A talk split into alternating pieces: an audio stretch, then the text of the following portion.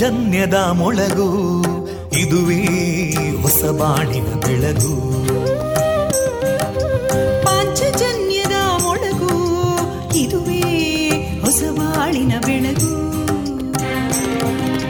ಜನಮಾನಸವ ಅರಳಿಸುವಂತ ಅರಳಿಸುವಂತ ಜನಮಾನಸವ ಅರಳಿಸುವಂತ ವಿವೇಕವಾಣಿಯ ಮೊಳಗು, ಸುಖ ದುಃಖಗಳಿಗೆ ತಾಕೊರಳಾಗುವ ನಿಲ ಪ್ರೀತಿಯದಿ ಮೊಳಗು, ಇದುವೇ ಹೊಸ ಬಾಳಿನ ಬೆಳಗು, ಇದುವೇ ಪಾಂಚಜನ್ಯದ ಮೊಳಗು, ಇದುವೇ ಪಾಂಚಜನ್ಯದ ಮೊಳಗು.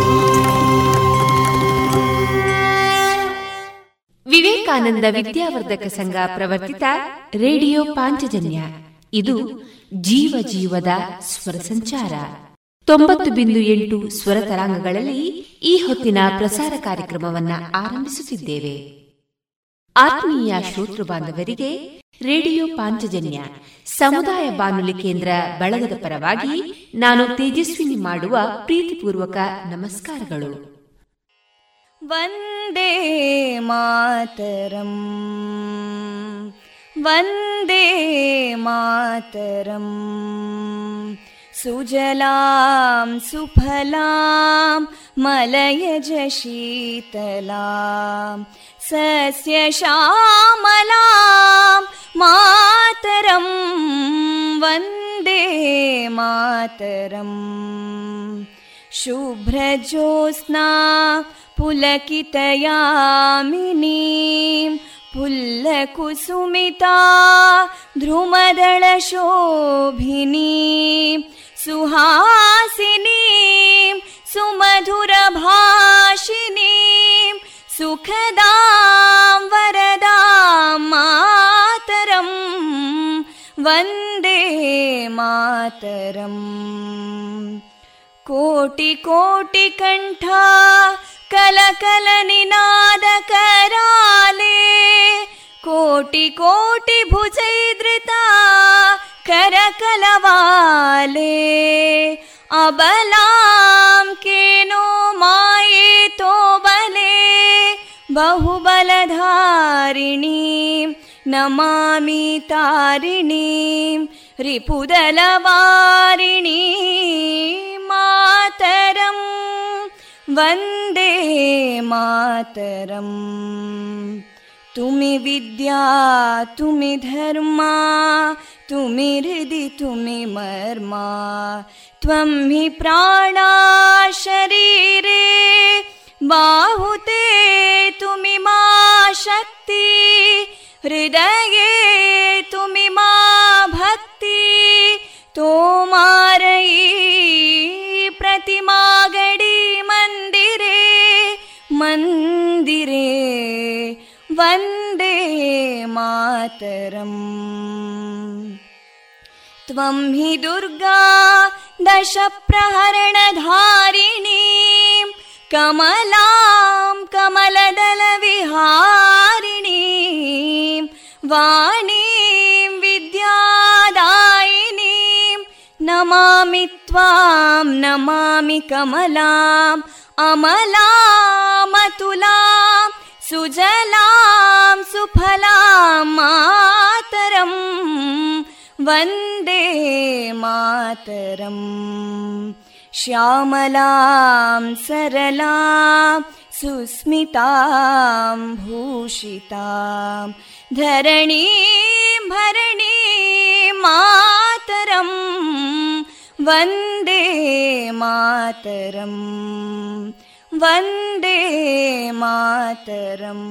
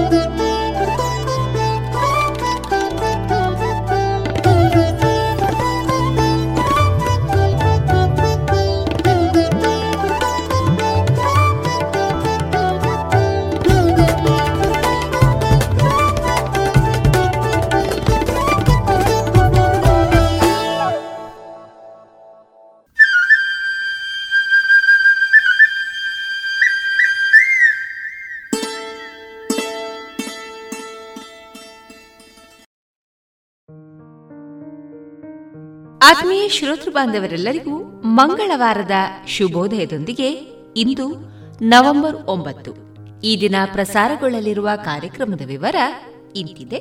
ಮೊದಲಿಗೆ ಭಕ್ತಿಗೀತೆಗಳು, ಮಾರುಕಟ್ಟೆ ಧಾರಣೆ, ಯೋಗದ ಅವಧಿ, ಗಣಿತವನ ಶಿವಶಂಕರ್ ಅವರ ಸಾಹಿತ್ಯದ ಧಾತು ಧಾತುಗಳಿಂದ ಸಂಯುಕ್ತ ಕವನ, ಪುತ್ತೂರಿನಲ್ಲಿ ಇತ್ತೀಚೆಗೆ ನಡೆದ ಸ್ವದೇಶಿ ಸಂಭ್ರಮದಲ್ಲಿ ಸ್ವದೇಶಿ ಜಾಗರಣ ಮಂಚ್ ಕ್ಷೇತ್ರೀಯ ಸಂಘಟಕರಾದ ಶ್ರೀಯುತ ಜಗದೀಶ್ ಕೆ ಅವರಿಂದ ಉದ್ಯೋಗವನ್ನ ಸೃಷ್ಟಿಸುವ ಮಾರ್ಗಗಳು ಈ ಉಪನ್ಯಾಸದ ಧ್ವನಿಮುದ್ರಿತ ಭಾಗ, ಜಾಣ ಸುದ್ದಿಯಲ್ಲಿ ಜಾಣ ಪ್ರಶ್ನೆ, ಕೊನೆಯಲ್ಲಿ ಮಧುರ ಗಾನ ಪ್ರಸಾರವಾಗಲಿದೆ.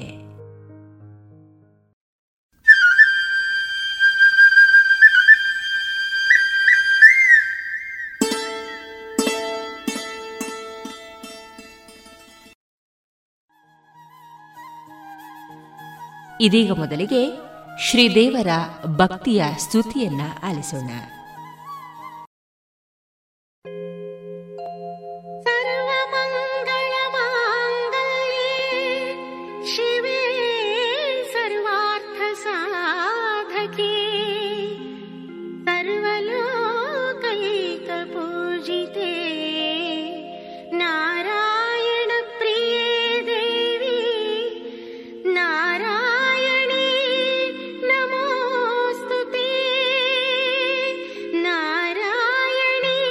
ನಮೋ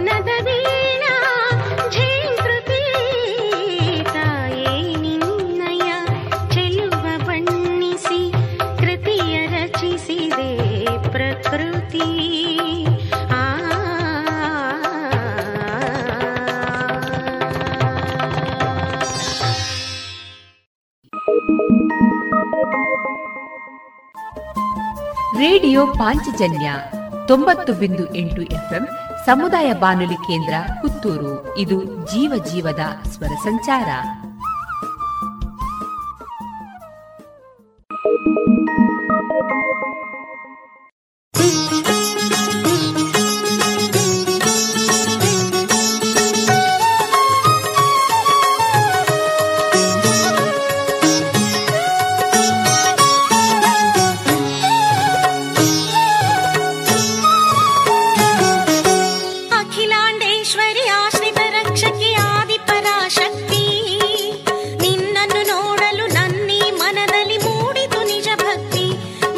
ಲಿ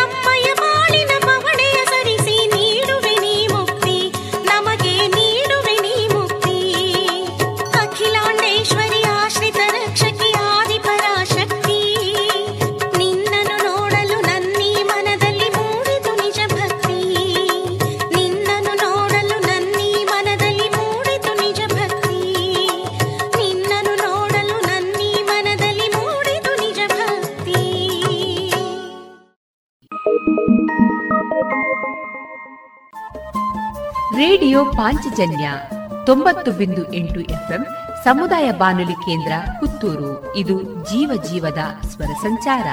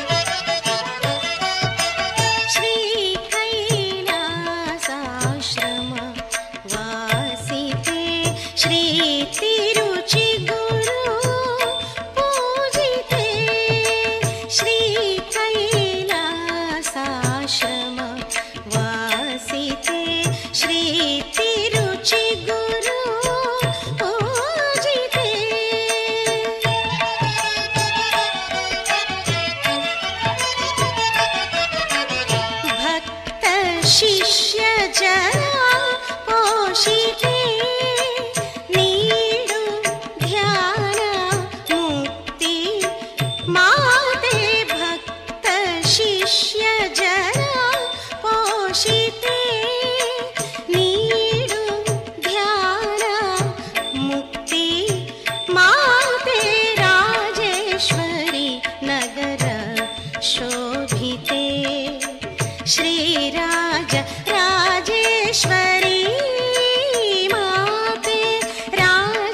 ईश्वरी नगर शोभिते श्रीराज राजेश्वरी माते कर्नाटक देश पुनीते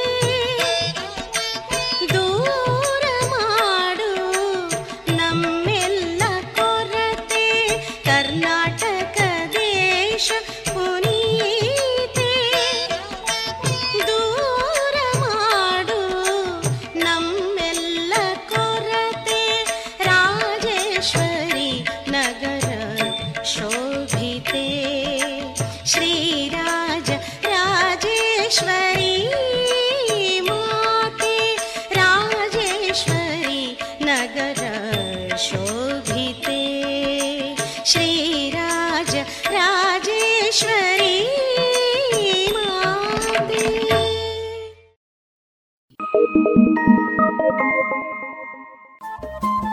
ರೇಡಿಯೋ ಪಾಂಚಜನ್ಯ ತೊಂಬತ್ತು ಬಿಂದು ಎಂಟು ಎಫ್ಎಂ ಸಮುದಾಯ ಬಾನುಲಿ ಕೇಂದ್ರ ಪುತ್ತೂರು. ಇದು ಜೀವ ಜೀವದ ಸ್ವರ ಸಂಚಾರ.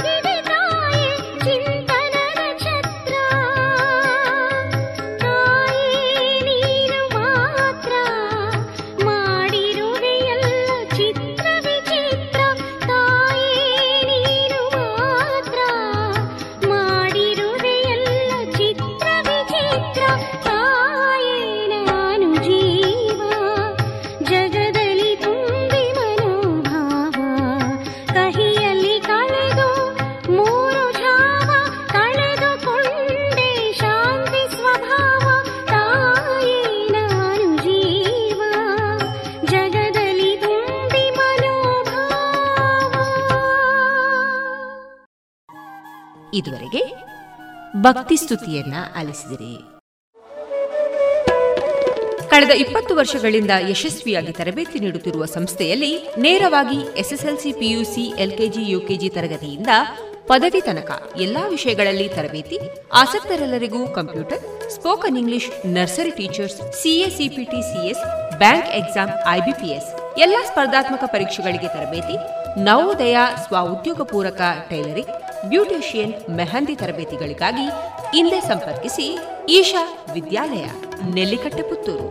ದೂರವಾಣಿ ಎಂಟು ಏಳು ಎರಡು ಎರಡು ಎರಡು ಒಂಬತ್ತು ಮೂರು ಒಂಬತ್ತು ನಾಲ್ಕು ನಾಲ್ಕು ಅಥವಾ ಒಂಬತ್ತು ನಾಲ್ಕು ನಾಲ್ಕು ಎಂಟು ಒಂದು ಐದು ಮೂರು ಮೂರು ಏಳು ಒಂಬತ್ತು.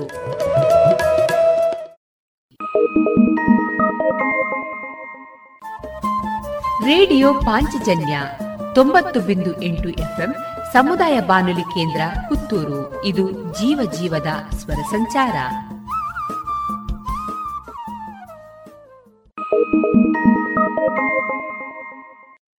ತಂಬಾಕು ಮಸಾಲದ ರುಚಿ ನೋಡೋದಕ್ಕೆ ಅದನ್ನು ಅಂಗೈಯಲ್ಲಿ ಉಚ್ಚುತ್ತೀರಿ, ಆಮೇಲೆ ಅದನ್ನ ಬಾಯೊಳಗೆ ಇಟ್ಕೋತೀರಿ. ಧೂಮಪಾನ ಮಾಡೋದಕ್ಕೆ ಸಿಗರೇಟ್ ಮತ್ತು ಬೀಡಿನ ಹಚ್ಚುತ್ತೀರಿ, ಬಾಯಲ್ಲಿ ಇಟ್ಕೊಳ್ತೀರಿ. ಆಮೇಲೆ ಕ್ಯಾನ್ಸರ್, ಕೊರೋನಾ, ಟಿಬಿ ಹಾಗೂ ಹೃದಯದ ರೋಗಗಳಿಂದ ಜೀವನ ಪೂರ್ತಿ ನರಳುತ್ತೀರಿ. ಸರ್, ತಂಬಾಕು ನಿಮ್ಮ ಜೀವನಕ್ಕಷ್ಟೇ ಹಾನಿಕಾರ ಅಲ್ಲ, ನಿಮ್ಮ ಹಾಗೂ ನಿಮ್ಮ ಕುಟುಂಬದ ಸಂತೋಷಕ್ಕೂ ಹಾನಿಕಾರಕ. ಆರೋಗ್ಯಕರ ಜೀವನಕ್ಕಾಗಿ ಹಿಂದೆ ಒಂದು ಪ್ರತಿಜ್ಞೆ ಮಾಡಿ, ಸಿಗರೇಟ್, ಬೀಡಿ ಹಾಗೂ ಯಾವುದೇ ತರಹದ ತಂಬಾಕು ಸೇವನೆಯನ್ನು ಬಿಟ್ಟು ಬಿಡಿ. ನಿಮ್ಮ ಹಾಗೂ ನಿಮ್ಮ ಕುಟುಂಬದವರ ಆರೋಗ್ಯ ಕಾಪಾಡಿಕೊಳ್ಳಿ.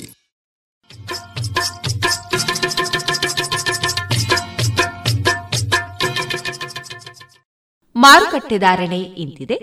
ಚಾಲಿ ಹೊಸ ಅಡಿಕೆ ಮುನ್ನೂರ ಎಪ್ಪತ್ತ ಐದರಿಂದ ನಾಲ್ಕುನೂರ ಇಪ್ಪತ್ತ ಐದು, ಹಳೆ ಅಡಿಕೆ ನಾಲ್ಕುನೂರ ಎಪ್ಪತ್ತರಿಂದ ಐನೂರು, ಡಬಲ್ ಚೋಲ್ ನಾಲ್ಕುನೂರ ಎಂಬತ್ತ ಐದರಿಂದ ಐನೂರ ಹದಿನೈದು, ಹಳೆ ಪಟೋರ ಮುನ್ನೂರ ಎಂಬತ್ತರಿಂದ ನಾಲ್ಕುನೂರ ಮೂವತ್ತು, ಹೊಸ ಪಟೋರ ಮುನ್ನೂರ ಇಪ್ಪತ್ತರಿಂದ ಮುನ್ನೂರ ಎಪ್ಪತ್ತ ಐದು, ಹಳೆ ಉಳ್ಳಿಗಡ್ಡೆ ಇನ್ನೂರ ಐವತ್ತರಿಂದ ಮುನ್ನೂರ ಹದಿನೈದು, ಹೊಸ ಉಳ್ಳಿಗಡ್ಡೆ ನೂರ ಐವತ್ತರಿಂದ ಇನ್ನೂರ ಐವತ್ತು, ಹಳೆ ಕರಿಗೋಟು ಇನ್ನೂರ ಎಪ್ಪತ್ತರಿಂದ ಇನ್ನೂರ ಎಂಬತ್ತೈದು, ಹೊಸ ಕರಿಗೋಟು ಇನ್ನೂರರಿಂದ ಇನ್ನೂರ ಅರವತ್ತೈದು, ಕಾಳುಮೆಣಸು ಮುನ್ನೂರ ಎಂಬತ್ತ ಐದರಿಂದ ನಾಲ್ಕುನೂರ ಎಂಬತ್ತು, ಒಣಕೊಕ್ಕೋ ನೂರ ನಲವತ್ತರಿಂದ ನೂರ ಎಂಬತ್ತ ಮೂರು, ಹಸಿಕೊಕ್ಕೋ ನಲವತ್ತರಿಂದ ಐವತ್ತು.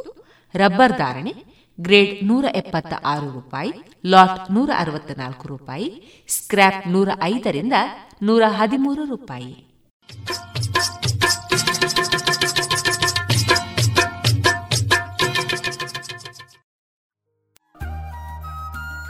ಇದೀಗ ವಿದ್ಯಾಭಾರತಿ ದಕ್ಷಿಣ ಕನ್ನಡ ಜಿಲ್ಲೆ ಯೋಗ ಶಿಕ್ಷಣ ಸಂಯೋಜಕರಾದ ಚಂದ್ರಶೇಖರ್ ಈಶ್ವರಮಂಗಲ ಅವರಿಂದ ಯೋಗದ ಅವಧಿಯನ್ನ ಕೇಳೋಣ.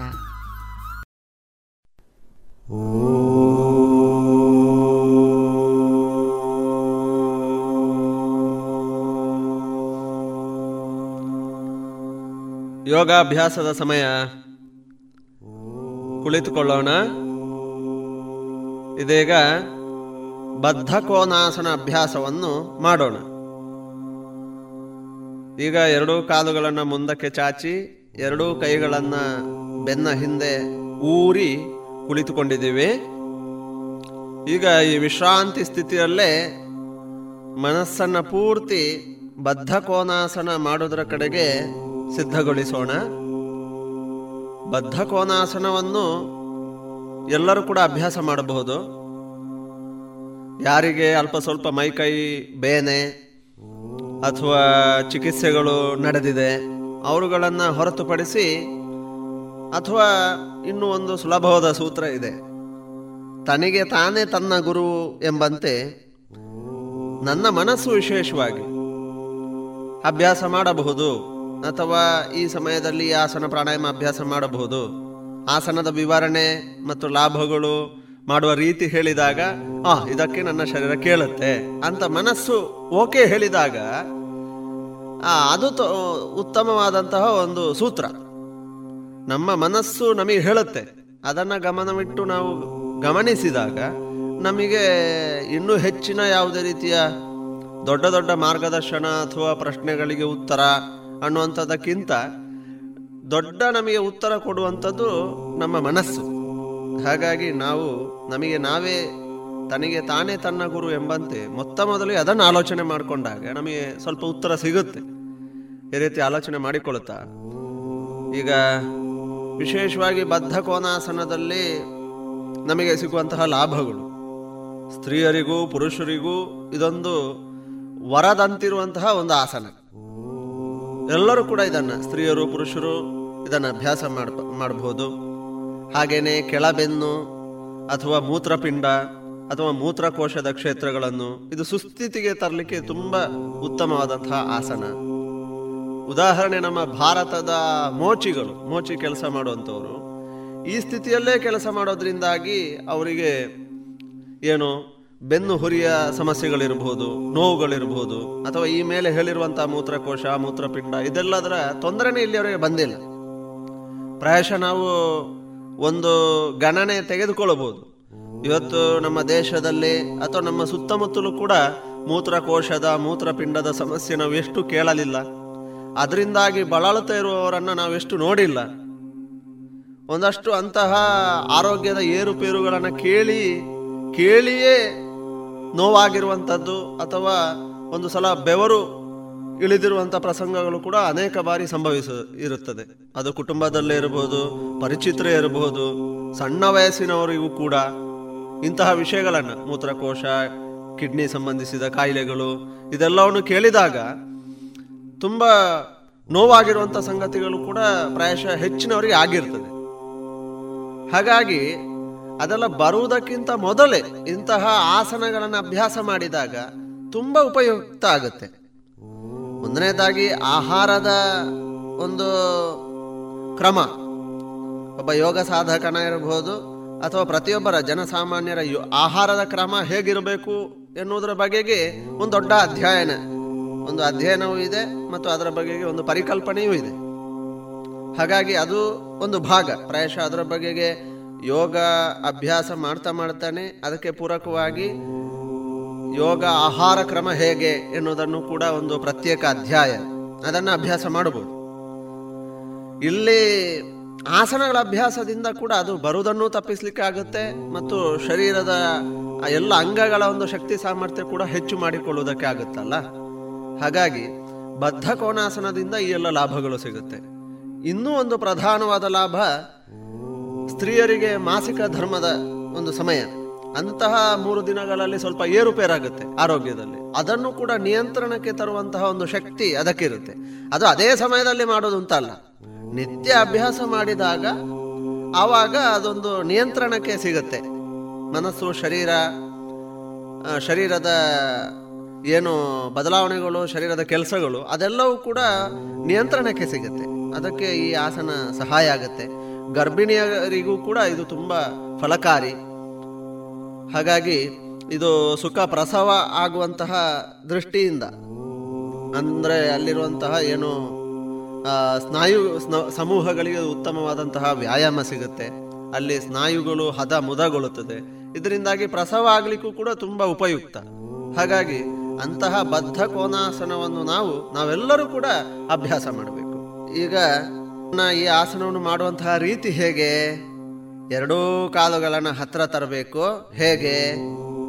ವಿಷಯ ಹೀಗೆ ಇಷ್ಟೇ, ಏನು, ಎರಡೂ ಪಾದಗಳು ನಮಸ್ಕಾರ ಸ್ಥಿತಿ. ಹೇಗೆ ನಮ್ಮ ಎರಡೂ ಅಂಗೈಗಳನ್ನು ಸೇರಿಸಿದಾಗ ನಮಸ್ಕಾರ ಸ್ಥಿತಿಯೋ ಹಾಗೇನೆ ಎರಡೂ ಪಾದಗಳನ್ನು ಸೇರಿಸಬೇಕು. ಈಗ ಎರಡೂ ಕಾಲುಗಳು ಕೂಡ ನೆಲದ ಮೇಲೆ ಇದೆ. ಹತ್ರ ಹತ್ರ ಹತ್ರ ತಂದಾಗ ಏನಾಗುತ್ತೆ? ಈಗ ನಾವು ಎರಡೂ ಪಾದಗಳನ್ನು ಅಲ್ಲಿ ಹತ್ತು ಬೆರಳುಗಳು ಸೇರಬೇಕು, ಹಿಮ್ಮಡಿ ಮುಮ್ಮಡಿ ಎಲ್ಲ ಸೇರಬೇಕು.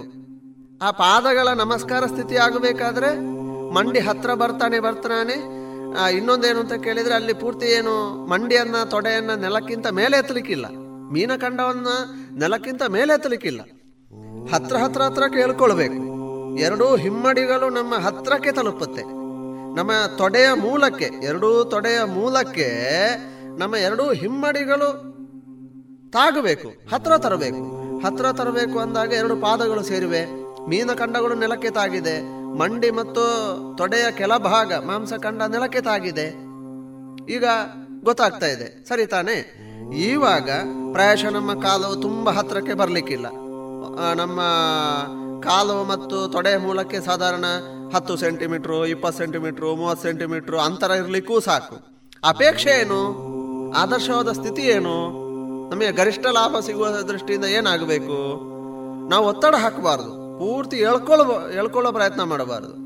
ಸಣ್ಣ ಪ್ರಯತ್ನ ಹಾಕಬೇಕು, ಆದರೆ ನೋವಾಗುವ ರೀತಿಯಲ್ಲಿ ನಾವು ಕಾಲನ್ನು ಎಳ್ಕೊಳ್ಬಾರ್ದು. ಮಡಚುವಂಥದ್ದು, ತಿರುಚುವಂಥದ್ದು ಇದೆಲ್ಲ ಏನು ಬೇಡ. ದಯವಿಟ್ಟು ಈಗ ಎಷ್ಟು ಸಾಧ್ಯ ಅಷ್ಟು. ಆದರೆ ನನಗನಿಸುವಂಥದ್ದು ಸಾಧಾರಣ ಗರಿಷ್ಠ ಪ್ರಮಾಣದಲ್ಲಿ ನಮಗೆಲ್ಲರಿಗೂ ಕೂಡ ನಮ್ಮ ತೊಡೆಯ ಮೂಲಕ್ಕೆ ತೊಡೆಯ ಮೂಲಕ್ಕೇ ನಮ್ಮ ಹಿಮ್ಮಡಿಗಳು ತಲುಪಿರುತ್ತೆ. ಆದರೆ ಆ ರೀತಿ ತಲುಪಿದ್ದಾಗ ಇನ್ನೊಂದು ಗಮನಿಸಬೇಕಾದ್ದು, ಆವಾಗ ನಮ್ಮ ಮಂಡಿಗಳು ನಮ್ಮ ಮಂಡಿಗಳು ಮೇಲಕ್ಕೆ ಏಳುವ ಸಾಧ್ಯತೆಗಳಿದೆ. ಅದು ಆಗಬಾರ್ದು. ಅದಕ್ಕೊಂದು ಸಪೋರ್ಟ್ ಇರುವಂಥ ಒಂದು ಸಂಗತಿ ಇದೆ. ಅದೇನೆಂದರೆ, ಸಾಧಾರಣ ತೂಕದ ಇಬ್ಬರು ಮಕ್ಕಳನ್ನು ನಮ್ಮ ಮಂಡಿಯ ತುದಿಯಲ್ಲಿ, ಅಂದರೆ ತೊಡೆಯ ಹತ್ತಿರದಲ್ಲಿ, ತೊಡೆ ಮಧ್ಯ ಅಲ್ಲ, ಮಂಡಿಯ ಹತ್ತಿರದಲ್ಲಿ ಕೂರಿಸಿದರೆ ಆವಾಗ ಮಂಡಿ ನೆಲಕ್ಕೆ ತಾಗುವುದಕ್ಕೆ ಸಹಾಯ ಆಗ್ತದೆ. ಆದರೆ ಇದನ್ನು ನಾವು ಮತ್ತೆ ನಮ್ಮ ನಮಗೆ ನಾವು ಪ್ರಶ್ನೆ ಮಾಡಿಕೊಂಡು ಇದನ್ನು ಮಾಡಬೇಕು, ನೋವು ಮಾಡಿಕೊಳ್ಳುವುದಕ್ಕೆ ಅಲ್ಲ. ಇದು ಆಗ್ಬೋದಾ, ಸರಿಯಾ ಎನ್ನುವಂಥದ್ದು. ಹಾಗಾಗಿ ಈ ರೀತಿ ಸಪೋರ್ಟ್ ತೆಕ್ಕೊಂಡು ಕೂಡ ನಮ್ಮ ಸ್ಥಿತಿಯನ್ನು ಇನ್ನಷ್ಟು ಚೆನ್ನಾಗಿ ಮಾಡಬಹುದು. ಒಟ್ಟಿನಲ್ಲಿ ಆ ಒಂದು ಒಳ್ಳೆಯ ಸ್ಥಿತಿಯನ್ನು ನಾವು ಮಾಡಿದಾಗ, ಬದ್ಧ ಕೋನಾಸನ ಪೂರ್ಣ ಸ್ಥಿತಿ ಮಾಡಿದಾಗ, ನಮಗೆ ನಾವು ಚರ್ಚೆ ಮಾಡಿರುವಂತಹ, ನಾವು ಸ್ಮರಣೆ ಮಾಡಿಕೊಂಡಿರುವಂತಹ ಏನು ಉಪಯೋಗಗಳಿದೆ ಈ ಆಸನದಿಂದ, ಅದನ್ನು ನಾವು ಗಳಿಸುವುದಕ್ಕೆ ಸಾಧ್ಯ ಆಗುತ್ತೆ. ಮತ್ತೆ ಪುನಃ ಎರಡೂ ಕಾಲುಗಳ ನೇರ ಮಾಡೋಣ, ಮುಂದಕ್ಕೆ ಚಾಚೋಣ, ಎರಡೂ ಕೈಗಳನ್ನು ನೆಲಕ್ಕೆ ಊರೋಣ. ಪೂರ್ಣ ವಿಶ್ರಾಂತಿ. ಪ್ರಾಯಶಃ ನಾವುಗಳೆಲ್ಲರೂ ಕೂಡ ಇಷ್ಟು ಉಪಯೋಗ ಇರುವಂತಹ ಬದ್ಧ ಕೋನಾಸನವನ್ನು ನಿತ್ಯ ಅಭ್ಯಾಸ ಮಾಡೋಣ. ವಿಶೇಷವಾಗಿ ಇಲ್ಲಿ ನಮಗೆ ಎಲ್ಲ ಮಾತೆಯರಿಗೂ ಕೂಡ ತುಂಬಾ ಲಾಭ ಇರುವಂತಹ ಒಂದು ಉಪಯೋಗ ಇರುವಂತಹ ಆಸನದ ಪರಿಚಯ ಇದೀಗ ಆಗಿದೆ. ನಾವು ಇದನ್ನು ನಮ್ಮ ಹಿರಿಯರ ಸಲಹೆ ತಗೊಂಡು, ನಮಗೆ ನಾವು ಕೂಡ ಇದನ್ನು ಪ್ರಶ್ನೆ ಮಾಡಿಕೊಂಡು, ಇದನ್ನು ಈ ಆಸನ ಮಾಡಿ ಸರಿಯಾದ ಅನುಭವ ಗಳಿಸುವಂಥದ್ದು ಆಗ್ತಾನೆ ಇದರ ಲಾಭವನ್ನು, ಉಪಯೋಗವನ್ನು ನಾವು ಗ್ರಹಿಸಬೇಕು. ಇದಾಗಬೇಕು. ಈ ಆಸನವನ್ನು ಖಂಡಿತ ನಾವು ನೆನಪಿಟ್ಟುಕೊಂಡು ನಿತ್ಯ ಅಭ್ಯಾಸ ಮಾಡುವಂಥದ್ದಾದರೆ ತುಂಬಾ ಉತ್ತಮ.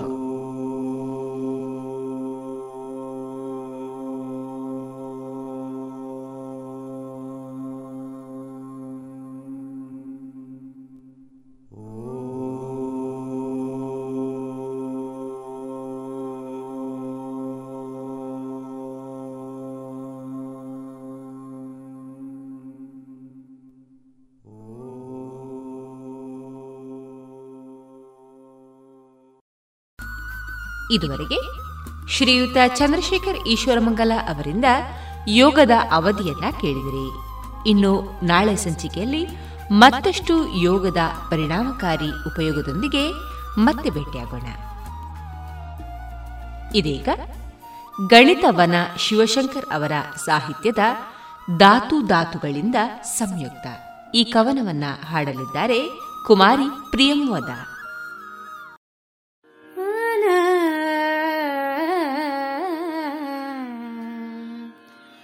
ಧಾತು ಧಾತುಗಳಿಂದ ಸಂಯುಕ್ತ, ಅವುಗಳಲ್ಲಿ ಮೂರು ವಿಭಕ್ತ.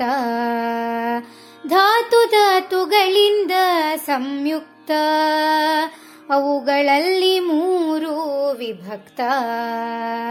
ಅವ್ಯಯಾಮ್ಲ, ಪ್ರತ್ಯಾಮ್ಲ, ಲವಣ ಇವ ತಿಳಿದ ನೀನೇ ಜಾಣ.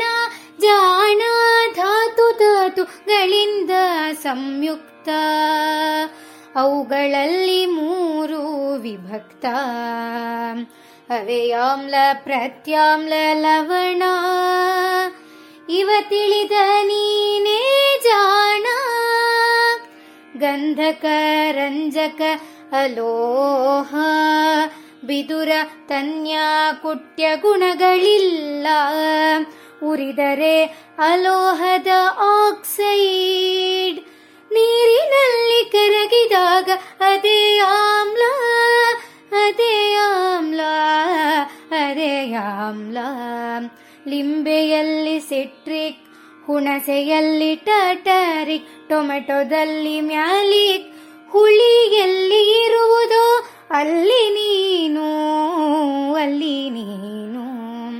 ನೀಲಿ ಲಿಟ್ಮಸ್ ಕೆಂಪಗೆ ಲೋಹಗಳೊಂದಿಗೆ ಜಲಜನಕ ಪ್ರತ್ಯಾಂಗ್ಲಗಳೊಂದಿಗೆ ಲವಣ ಇವೆ ನನ್ನ ಗುಣಲಕ್ಷಣ ಇವೆ ನನ್ನ ಗುಣಲಕ್ಷಣ ನನ್ನ ಗುಣಲಕ್ಷಣ ಮೆಗ್ನೀಷಿಯಂ ಸತುಲೋಹ ಬಿದುರತನ್ಯ ಕುಟ್ಯ ಗುಣಗಳುಂಟು ಉರಿದಾಗ ಲೋಹಿಯ ಆಕ್ಸೈಡ್ ನೀರಿನಲ್ಲಿ ಕರಗಿದಾಗ ಕ್ಷಾರ ಅದೇ ಕ್ಷಾರ ಅದೇ ಕ್ಷಾರ ಅದೇ ಕ್ಷಾರ ಸುಣ್ಣದ ತಿಳಿ ನೀರು ಕ್ಯಾಲ್ಸಿಯಂ ಹೈಡ್ರಾಕ್ಸೈಡ್ ಬಟ್ಟೆ ಸೋಡ ಸೋಡಿಯಂ ಹೈಡ್ರಾಕ್ಸೈಡ್ ಮೈಸೋಪಿನಲ್ಲಿ ಪೊಟ್ಯಾಷಿಯಂ ಹೈಡ್ರಾಕ್ಸೈಡ್ ಒಗರು ಎಲ್ಲಿ ಇರುವುದೋ ಅಲ್ಲಿ ನಾನು ಅಲ್ಲಿ ನಾನು ಕೆಂಪು ಲಿಟ್ಮಸ್ ನೀಲಿಗೆ ಅರಿಶಿನವನ್ನು ಕೆಂಪಗೆ ಸಿಒ ಟು ನೊಂದಿಗೆ ಕಾರ್ಬೋನೇಟ್ ಇವೆ ನನ್ನ ಗುಣಲಕ್ಷಣ ನನ್ನ ಗುಣಲಕ್ಷಣ ಇದುವೇ ರಾಸಾಯನ ಶಾಸ್ತ್ರದ ಗುಟ್ಟು ತಿಳಿಯೋ ನೀನು ಮನಸ್ಸಿಟ್ಟು ಇದುವೇ ರಾಸಾಯನ ಶಾಸ್ತ್ರದ ಗುಟ್ಟು ತಿಳಿಯೋ ನೀನು ಮನಸ್ಸಿಟ್ಟು ಮರೆತು ಹೋಗದು ಇದು ನಿನ್ನ ಬಿಟ್ಟು ಆಗುವೆ ನೀ ಸರದಾರ ನೀ ಸರದಾರ ಮರೆತು ಹೋಗದು ಇದು ನಿನ್ನ ಬಿಟ್ಟು ಆಗುವೆ ನೀನು ಸರದಾರ ಸರದಾರ ಧಾತು ಧಾತುಗಳಿಂದ ಸಂಯುಕ್ತ ಅವುಗಳಲ್ಲಿ ಮೂರು ವಿಭಕ್ತ ಅವೇ ಆಮ್ಲ ಪ್ರತ್ಯಾಮ್ಲ ಲವಣ ಇವ ತಿಳಿದ ನೀನೇ ಜಾಣ ಇವ ತಿಳಿದ ನೀನೇ ಜಾಣ ಜಾಣ ಇವ ತಿಳಿದ ನೀನೇ ಜಾಣ. ಇದುವರೆಗೆ ಕುಮಾರಿ ಪ್ರಿಯಂವದ ಅವರಿಂದ ಗಣಿತವನ ಶಿವಶಂಕರ್ ಅವರ ಸಾಹಿತ್ಯದ ಧಾತು ಧಾತುಗಳಿಂದ ಸಂಯುಕ್ತ ಈ ಕವನವನ್ನ ಕೇಳಿದರೆ.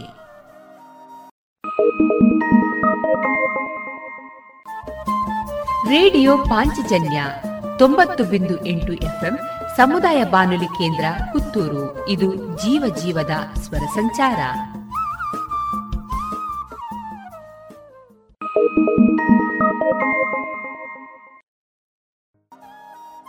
ಇನ್ನೀಗ ಪುತ್ತೂರಿನಲ್ಲಿ ಇತ್ತೀಚೆಗೆ ನಡೆದ ಸ್ವದೇಶಿ ಸಂಭ್ರಮ ಈ ಕಾರ್ಯಕ್ರಮದಲ್ಲಿ ಉಪನ್ಯಾಸವನ್ನು ನೀಡಿದಂತಹ ಸ್ವದೇಶಿ ಜಾಗರಣ ಮಂಚ್ ಕ್ಷೇತ್ರೀಯ ಸಂಘಟಕರಾದ ಶ್ರೀಯುತ ಜಗದೀಶ್ ಕೆ ಅವರಿಂದ ಉದ್ಯೋಗವನ್ನ ಸೃಷ್ಟಿಸುವ ಮಾರ್ಗಗಳು ಈ ಉಪನ್ಯಾಸದ ಧ್ವನಿಮುದ್ರಿತ ಭಾಗವನ್ನ ಕೇಳೋಣ. ಭಾರತ ಶ್ರೀಮಂತ ದೇಶ, ಜನ ಮಾತ್ರ ಬಡವರು ಅಂತ, rich country with poor people ಅಂತ. ಇವತ್ತು ಭಾರತದ ವಾರ್ಷಿಕ ಆದಾಯ ಎರಡು ಪಾಯಿಂಟ್ ಎಂಟು ಟ್ರಿಲಿಯನ್ ಡಾಲರ್ ಅಂತ ಕರೀತೀವಿ ನಾವು. ಜಗತ್ತಿನ ನಂಬರ್ ನಾಲ್ಕು ಭಾರತ ಇವತ್ತು ವಾರ್ಷಿಕ ಆದಾಯದಲ್ಲಿ. ಆದರೆ ಸರಾಸರಿ ಲೆಕ್ಕ ಹಾಕಿದರೆ ಭಾರತ ಜಗತ್ತಿನ ನೂರ ಮೂವತ್ತೆರಡನೇ ದೇಶ. ನಮ್ಮ ಸಂಪತ್ತು ಕೇಂದ್ರೀಕೃತ ಆಗಿದೆ ಭಾರತದಲ್ಲಿ ದೊಡ್ಡ ಪ್ರಮಾಣದಲ್ಲಿ. ಸುಮ್ಮನೆ ಉದಾಹರಣೆಗೋಸ್ಕರ ಮುಖೇಶ್ ಅಂಬಾನಿ ಮನೆ ಎಷ್ಟು ದೊಡ್ಡದಿದೆ ಅಂದರೆ ಇಪ್ಪತ್ತಾರು ಮಹಡಿ ಇದೆ, ಐನೂರು ಕಾರ್ ಪಾರ್ಕ್ ಮಾಡ್ಬೋದು, ಎರಡು ಎರಡು ಹೆಲಿಪ್ಯಾಡ್ ಇದೆ, ಐನೂರು ಜನ ಕೆಲಸಗಾರಿದ್ದಾರೆ, ಮನೆಯಲ್ಲಿ ಐದು ಜನ ಇದ್ದಾರೆ, ನಾಲ್ಕು ಎಕರೆ ಜಾಗ ಇದೆ ಮನೆ. ಅದೇ ಮುಂಬೈಯಲ್ಲಿ ವಿದ್ಯಾರ್ಥಿ ಪರಿಷತ್ನ ಕಾರ್ಯಕರ್ತರು ಒಂದು ಸಾಮಾಜಿಕ ಅಧ್ಯಯನಕ್ಕೆ ಅಂತ ಹೋಗಿದ್ದರು. ಹೋಗಿದ್ದಾಗ ಒಂದು ಮನೆಯಲ್ಲಿ ತಾಯಿ ಮತ್ತು ಮಗಳಿದ್ರು. ಸಹಜವಾಗಿ ತಾಯಿ ಹತ್ರ ಹೇಳಿದ್ರು, ಯಾರ್ಯಾರಿದ್ದಾರೆ ಮನೆ ಕೇಳಿದ್ರು, ಯಾರ್ಯಾರಿದ್ದಾರೆ. ನಾನು ತನ್ನ ಮಗಳು ಅಂತ, ಮಗಳನ್ನು ಕರೀರಿ ಮಾತಾಡಬೇಕಾಗಿತ್ತು. ಇಲ್ಲ, ಬರ್ಲಿಕ್ಕಾಗದಿಲ್ಲ, ಯಾಕೆ, ನಮಗೆ ಬರೀ ಒಂದೇ ಸೀರೆ ಇದೆ ಅಂತೇಳಿ. ಒಂದ್ಸಾರಿ ನಮ್ಮ ದೇಶದ ಪ್ರಧಾನಮಂತ್ರಿ ಹೇಳಿದರು, ಶ್ರೀಮಂತರು ತಮ್ಮ ಶ್ರೀಮಂತಿಗೆ ಅಸಹ್ಯ ಪ್ರದರ್ಶನ ಮಾಡ್ತಾ ಇದ್ದಾರೆ. ಹೀಗೆ ನಮ್ಮ ದೇಶ ದೊಡ್ಡ ದುರಂತ ಅಂದರೆ ಒಂದು ಕಡೆ ಶ್ರೀಮಂತಿಗೆ ಸಾಗರ, ಇನ್ನೊಂದು ಕಡೆ ಬಡತನದ ಆಗರ ಕಾಣ್ತಾ ಇದೆ ದೇಶದಲ್ಲಿ ದೊಡ್ಡ ಪ್ರಮಾಣದಲ್ಲಿ. ಹೀಗೆ ದೊಡ್ಡ ಪ್ರಮಾಣದಲ್ಲಿ ಭಾರತದಲ್ಲಿ ಆರ್ಥಿಕ ಅಸಮಾನತೆ ಕಾಣ್ತಾ ಇದೆ. ಕೌಟಿಲ್ಯ ಬಹಳ ಸುಂದರವಾಗಿ ಹೇಳಿದ್ದಾನೆ ಚಾಣಕ್ಯ, ಸುಖಸ್ಯ ಮೂಲ ಧರ್ಮ. ಇಟ್ ಚೆನ್ನಾಗಿ ಧರ್ಮ ಅಂದರೆ ಜನಿವಾರ ಲಿಂಗ ಹಾಕೋ ಧರ್ಮ ಅಲ್ಲ, ಅಲ್ಲಿ ದೇವಸ್ಥಾನಕ್ಕೆ ಹೋಗೋ ಧರ್ಮ ಅಲ್ಲ, ಧರ್ಮಕ್ಕೆ ಪೂರಕ ಅಷ್ಟೇ ಅದೆಲ್ಲ, ಮತಪಂಥಗಳಷ್ಟೇ. ಧರ್ಮ ಅಂದರೆ ಸಾಮಾಜಿಕ ನಿಯಮಗಳು ಅಂತ, ವ್ಯಕ್ತಿ ಪ್ರಕೃತಿ ಸಮಾಜ ಭಗವಂತನ ಒಲಿಸುವಂಥ ಮಾರ್ಗಕ್ಕೆ ಧರ್ಮ ಅಂತ ಹೆಸರು. ಸತ್ಯ ಪ್ರಾಮಾಣಿಕತೆ ಅಹಿಂಸೆ ಪರೋಪಕಾರ ಸರಳ ಧರ್ಮ ಅಂತ ಅದೆಲ್ಲ ಬಿಟ್ಟಿದ್ದೇನೋ, ದೇವರ ದೇವಸ್ಥಾನಕ್ಕೆ ಹೋಗ್ತಾ ಇದ್ದೇನೋ ಅದ್ಯಾವ್ದು ಮಾಡ್ತಾ ಇಲ್ಲ. ಧರ್ಮಸ್ಯ ಮೂಲ ಅರ್ಥ, ಶಬ್ದ ನೋಡಿ, ಸುಖಸ್ಯ ಮೂಲ ಧರ್ಮ, ಧರ್ಮಸ್ಯ ಮೂಲ ಅರ್ಥ. ಯಾರ ಹತ್ರ ಆರ್ಥಿಕತೆ ಏನು ಸರಿ ಇಲ್ಲ ಅವನದ್ದು ಧರ್ಮ ಇರೋದಿಲ್ಲ. ವಿವೇಕಾನಂದ ಹೇಳ್ತಾರೆ ಉಪವಾಸ ಇದ್ದಾನೆ ಉಪದೇಶ ಮಾಡಬೇಡ ನೀನು ಅಂತ.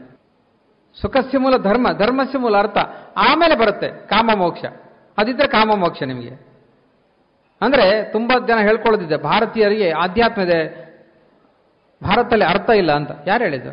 ಅರ್ಥಕ್ಕೆ ಬಹಳ ಮಹತ್ವ ಕೊಟ್ಟಿದ್ದೀವಿ ನಾವು. ಲಕ್ಷ್ಮೀನಾರಾಯಣ ಪೂಜೆ ಮಾಡ್ತೀವಿ ನಾವು, ಭಾಗ್ಯಲಕ್ಷ್ಮಿ ಬಾರಮ್ಮ ಅಂತ ಹೇಳ್ತೇವೆ ನಾವು, ವರಮಹಾಲಕ್ಷ್ಮಿ ಪೂಜೆ ಮಾಡ್ತೀವಿ ನಾವು. ಹೀಗಾಗಿ ಅರ್ಥಕ್ಕೆ ಭಾರಿ ಮಹತ್ವ ಕೊಟ್ಟಿದ್ದೀವಿ ನಾವು. ಬಡತನ ಶಾಪ ಅಂತ ಹೇಳಿದ್ದೀವಿ ನಾವು. ಒಂದ್ಸಲ ವಿವೇಕಾನಂದ ಹೇಳಿದರು ಪಾಶ್ಚಿಮಾತ್ಯರ ಭೌತಿಕತೆ ಭಾರತೀಯರ ಸಾಂಸ್ಕೃತಿಗೆ ಒಂದಾಗಲಿ ಅಂತ. ಆ ಕಡೆ ಭೌತಿಕ ಈ ಕಡೆ ಬರಲಿ ಅಂತ ಹೇಳಿದ್ರು ವಿವೇಕಾನಂದ ಹೇಳಿದರು. ಸಾಂಸ್ಕೃತಿಕ ಉಳಿಸ್ಕೊಳ್ಳಿ ನಿಮ್ಮದು. ಹೀಗೆ ತುಂಬ ಆರ್ಥಿಕ ಅಸಮಾನ ಭಾರತದಲ್ಲಿದೆ. ಎರಡನೇದು, ಭಾರತ ತರುಣರ ದೇಶ, ಅಮೆರಿಕ ಸಾಹಿತ್ಯರ ದೇಶ. ಅಮೆರಿಕದಲ್ಲಿ ಮಕ್ಕಳಿಲ್ಲ, ಸಂತತಿಯಿಲ್ಲ. ನಮ್ಮಲ್ಲಿ ಮಾತಿತ್ತು ಏನಂತ, ಮನೆ ತುಂಬ ಮಕ್ಕಳಿರಲಿ ಅಂತ. ಅದಾದಮೇಲೆ ಏನಾಯಿತು, ಆರ್ಥಿಕೊಬ್ಬರು ಕೀರ್ತಿಗೊಬ್ಬರು ದೇಶಕ್ಕೊಬ್ಬರು ಅಂತ. ಸ್ವಲ್ಪ ಚೇಂಜ್ ಆಯಿತು, ನಾವಿಬ್ಬರು ನಮಗಿಬ್ಬರು ಅಂತ. ಈಗ ಇನ್ನೂ ಚೇಂಜ್ ಆಯಿತು, ನಾವಿಬ್ಬರು ನಮಗೊಬ್ಬರು ಅಂತ. ಇನ್ನೂ ಪ್ರಗತಿಯಾಗಿದೆ, ನನಗೆ ನಾನು ನಿನಗೆ ನೀನು ಹಣೆ ಬರ ಅಂತ. ಈಗ ಅಮೆರಿಕ ಸಾಹಿತ್ಯರ ದೇಶ. ಅಮೆರಿಕದಲ್ಲಿ ಮಕ್ಕಳಿಗಿಂತ ಮುದುಕರ ಸಂಖ್ಯೆ ಜಾಸ್ತಿ. ಅಮೆರಿಕ ಸಾಹಿತ್ಯರ ದೇಶ, ಚೈನಾ ಮುದುಕರ ದೇಶ. ಚೈನಾದಲ್ಲಿ ಇತ್ತೀಚೆಗೆ ಒಂದು ಗೊತ್ತಿರಬೇಕು ನಿಮಗೆ, ಪ್ರೋತ್ಸಾಹ ಕೊಡ್ತೀವಿ ನಾವು ಎರಡನೇ ಮಕ್ಕಳಾದ್ರೆ ಅಂದರೆ. ಸರ್ಕಾರ ಏನು ತಿಳ್ಕೊಳ್ಳೋದು ಗೊತ್ತಿಲ್ಲ ಚೈನಾ ಸರ್ಕಾರ. ಏನು ಬಟನ್ ಒತ್ತಿದಾಗ ಕರೆಂಟ್ ಬರಲಿಕ್ಕೆ ಮಕ್ಕಳು ಉತ್ಪಾದನೆ ಆಗಲಿಕ್ಕೆ ಇನ್ನು ನೂರು ವರ್ಷ ಬೇಕದಕ್ಕೆ. ಚೈನಾ ಹೇಳ್ತಾ ಇದೆ ಎರಡನೇ ಮಗು ಹಿಡೀರಿ ಅಂತ. ಇನ್ನು ನೂರು ವರ್ಷ ಬೇಕು ಮಕ್ಕಳ ಸಂತತಿ. ಇವತ್ತು ಚೈನಾದ ಸಮಸ್ಯೆ ಏನು? ಮುದುಕರ ಸಂಖ್ಯೆ. ಚೈನಾ ಚೈನಾದಲ್ಲಿ ದೊಡ್ಡ ಎರಡೂವರೆ ಲಕ್ಷದಷ್ಟು ಹೋಮ್ ನರ್ಸಿಂಗ್ ಕಾಲಿದೆ. ಮುದುಕರಿದ್ದಾರೆ, ಸೇವೆ ಮಾಡೋರಿಲ್ಲ ಚೈನಾದಲ್ಲಿ. ಎರಡೂವರೆ ಲಕ್ಷ. ಭಾರತ ತರುಣರ ದೇಶ. ಅರವತ್ತೈದು ಶೇಕಡ ಜನ ಹದಿನೆಂಟು ವರ್ಷ ಮೇಲ್ಪಟ್ಟ, ಮೂವತ್ತು ವರ್ಷ ಕೆಳಗೆ ನೋಡಿದ್ದೀವಿ ನಾವು. ದುರ್ದೈವ ಏನಂದರೆ ಭಾರತ ನಿರುದ್ಯೋಗಗಳ ದೇಶ, ಉದ್ಯೋಗ ಆಧಾರಿತ ವಿಕಾಸ ಅಂತ. ನಮ್ಮ ದೇಶದಲ್ಲಿ ಪ್ರತಿ ವರ್ಷ ಒಂದು ಕೋಟಿ ಇಪ್ಪತ್ತು ಲಕ್ಷ ಡಿಗ್ರಿ ಮಾಡ್ತಾ ಇದ್ದಾರೆ ಪ್ರತಿ ವರ್ಷ. ಎಲ್ಲ ಡಿಗ್ರಿಗಳು M A M com B A ಎಲ್ಲ ಸೇರಿ ಒಂದು ಕೋಟಿ ಇಪ್ಪತ್ತು ಲಕ್ಷ. ಉದ್ಯೋಗ ಸೃಷ್ಟಿಯಾಗದ ಭಾರತದಲ್ಲಿ ಹತ್ತು ಲಕ್ಷ ಮಾತ್ರ. ನಾಲ್ಕು ಲಕ್ಷ ಪರ್ಮನೆಂಟ್ ಜಾಬ್, ಅದರಲ್ಲಿ ಸರ್ಕಾರಿ ಕೇಂದ್ರ ಸರ್ಕಾರ ರಾಜ್ಯ ಸರ್ಕಾರ ನಾಲ್ಕು ಲಕ್ಷ. ಆರು ಲಕ್ಷ ಟೆಂಪರರಿ ಜಾಬ್, ಎಲ್ಲ I T B T temporary job, ಕೃಷಿ permanent, I T B T permanent ಅಲ್ಲ.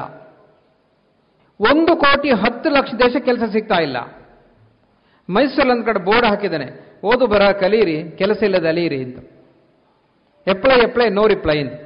ಹಾಮನಾಯಕರು ಹೇಳಿದರು ನಮ್ಮ ಶಾಲಾ ಕಾಲೇಜು ಮುಚ್ಚಿ ದೇಶೋದ್ಧಾರ ಆಗುತ್ತೆ ಅಂತ. ನಿರುದ್ಯೋಗಗಳು ತಯಾರು ಮಾಡೋ ಕಾರ್ಖಾನೆ ಕಾಲೇಜುಗಳು. ಡಿಗ್ರಿ ಇದೆ, ಸ್ಕಿಲ್ ಇಲ್ಲ. ಜಗ್ಗಿ ವಾಸುದೇವರು ಒಂದು ಲೇಖನ ಹಾಕಿದ್ರು, skill India or kill India ಅಂತ. ಕೌಶಲ್ಯ ನಮ್ಮ ಕಾಲೇಜುಗಳಲ್ಲಿ ಕೌಶಲ್ಯ ಏನಿಲ್ಲ. ಜರ್ಮನಿಯಲ್ಲಿ ಬೆಳಿಗ್ಗೆ ಅವರಿಗೆ ಥಿಯರಿ, ಮಧ್ಯ ಮೇಲೆ ಪ್ರಾಕ್ಟಿಕಲ್ ಅಂತ. ಹೀಗೆ ನಮ್ಮ ದೊಡ್ಡ ಸಮಸ್ಯೆ ಏನು? ನಿರುದ್ಯೋಗ. ಕೆಲವು ಮಾಹಿತಿ ಕೊಡ್ತೀನಿ ನಾನು ನಿಮಗೆ ನಿರುದ್ಯೋಗ ದೇಶದಲ್ಲಿ ಹೇಗಿದೆ ಅಂತ. ಭಾರತದಲ್ಲಿ ಉತ್ತರ ಪ್ರದೇಶ ಏನಿದೆ ಬಹಳ ದೊಡ್ಡ ರಾಜ್ಯ, ಇಪ್ಪತ್ತೇಳು ಇಪ್ಪತ್ತೆಂಟು ಕೋಟಿ ಜನಸಂಖ್ಯೆ ಇದೆ. ಉತ್ತರ ಪ್ರದೇಶವನ್ನು ದೇಶ ಅಂತ ಪರಿಗಣಿಸಿದ್ರೆ ಜಗತ್ತಿನ ಏಳನೇ ದೇಶ ಜನಸಂಖ್ಯೆಯಲ್ಲಿ. ಒಂದು ದೇಶದ ರಾಜ್ಯ ನಮ್ಮದು, ಇಪ್ಪತ್ತೇಳು ಕೋಟಿ ಇಪ್ಪತ್ತೆಂಟು ಜನಸಂಖ್ಯೆ ಇದೆ ಉತ್ತರ ಪ್ರದೇಶ. ಎರಡು ಸಾವಿರದ ಹದಿಮೂರರಲ್ಲಿ ಒಂದು ಅಟೆಂಡರ್ ಪೋಸ್ಟ್ ಕಾಲ್ ಫಾರ್ ಮಾಡಿದರು, ಜವಾನ ಹುದ್ದೆ. S L C pass, S L C ನಾ ಪಾಸ್, ಮುನ್ನೂರ ಅರವತ್ತೆಂಟು ಹುದ್ದೆ. ಅಪ್ಲಿಕೇಶನ್ ಇಪ್ಪತ್ತ್ಮೂರು ಲಕ್ಷ ಬಂದಿತ್ತು. ಅಲ್ಲಿ ವಿಶೇಷನೇ ಕೇಳಿದೆ, ಅದರಲ್ಲಿ ಎರಡು ಲಕ್ಷ ಇಪ್ಪತ್ತೆರಡು ಸಾವಿರ ಇಂಜಿನಿಯರ್ಸ್ ಅಪ್ಲಿಕೇಶನ್ ಕೊಟ್ಟಿದ್ರು. ಯಾವ ಹುದ್ದೆ? ಅಟೆಂಡರ್ ಪೋಸ್ಟಿಗೆ. ಫೈಲ್ ತರಬೇಕು, ಟೀ ಕೊಡಬೇಕು, ಜೆರಾಕ್ಸ್ ಮಾಡೋ ಕೆಲಸಕ್ಕೆ ಇಂಜಿನಿಯರ್. ಲಾಟಿ ಚಾರ್ಜ್ ಆಯ್ತು. ಯಾಕೆ? ಎಸ್ ಎಲ್ ಸಿ ಮಾಡಿದವನಿಗೆ ಡಿಗ್ರಿ ಮಾಡ್ತಾನೆ ಹೇಳ್ತಾನೆ ನಾನು ನಿನ್ಗೆ ಹೆಚ್ಚು ಓದಿದ್ದೇನೆ ಅಂತ. ಎಸ್ ಎಲ್ ಸಿ ಇದು ನನ್ನ ಎಲಿಜಿಬಲ್ ಹುದ್ದೆ, ನೀನು ಯಾಕೆ ಬಂದಿದ್ಯಾ ಅಂತ. ಲಾಟಿ ಚಾರ್ಜ್, ಗೋಲಿಬಾರ್ ಆಯಿತು. ಸ್ಟೇಡಿಯಮಲ್ಲಿ ಇಂಟರ್ವ್ಯೂ ಆಯಿತು ಒಂದು ಅಟೆಂಡರ್ ಪೋಸ್ಟಿಗೆ, ಮುನ್ನೂರ ಅರವತ್ತೆಂಟು ಹುದ್ದೆಗೆ ಇಪ್ಪತ್ತ್ಮೂರು ಲಕ್ಷ ಅಪ್ಲಿಕೇಶನ್. ಎರಡು ಸಾವಿರದ ಹದಿನಾಲ್ಕರಲ್ಲಿ State Bank of India call for ಮಾಡಿದರು ಆಫೀಸರ್ಸ್ ಪೋಸ್ಟ್. ಒಟ್ಟು ಸಾವಿರದ ಐನೂರು ಹುದ್ದೆ ಅಪ್ಲಿಕೇಶನ್ ಮೂವತ್ತ್ನಾಲ್ಕು ಲಕ್ಷ ಬಂದಿದೆ ಸಾವಿರದ ಐನೂರು ಪೋಸ್ಟಿಗೆ.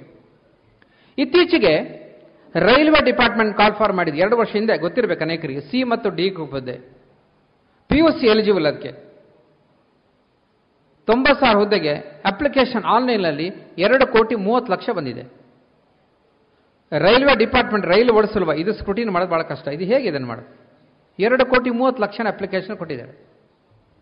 ಅದರಲ್ಲಿ ವಿಶೇಷ ಅಂತ ಕೇಳಿದರೆ ಪಿ ಯು ಸಿ ಎಲಿಜಿಬಲ್ ಹುದ್ದೆಗೆ ಇಪ್ಪತ್ತಾರು ಲಕ್ಷ ಪೋಸ್ಟ್ ಗ್ರಾಜ್ಯುಯೇಷನ್, ಇಪ್ಪತ್ತೇಳು lakh P H holders application ಕೊಟ್ಟಿದ್ದಾರೆ ಪಿ ಯು ಸಿ ಹುದ್ದೆಗೆ.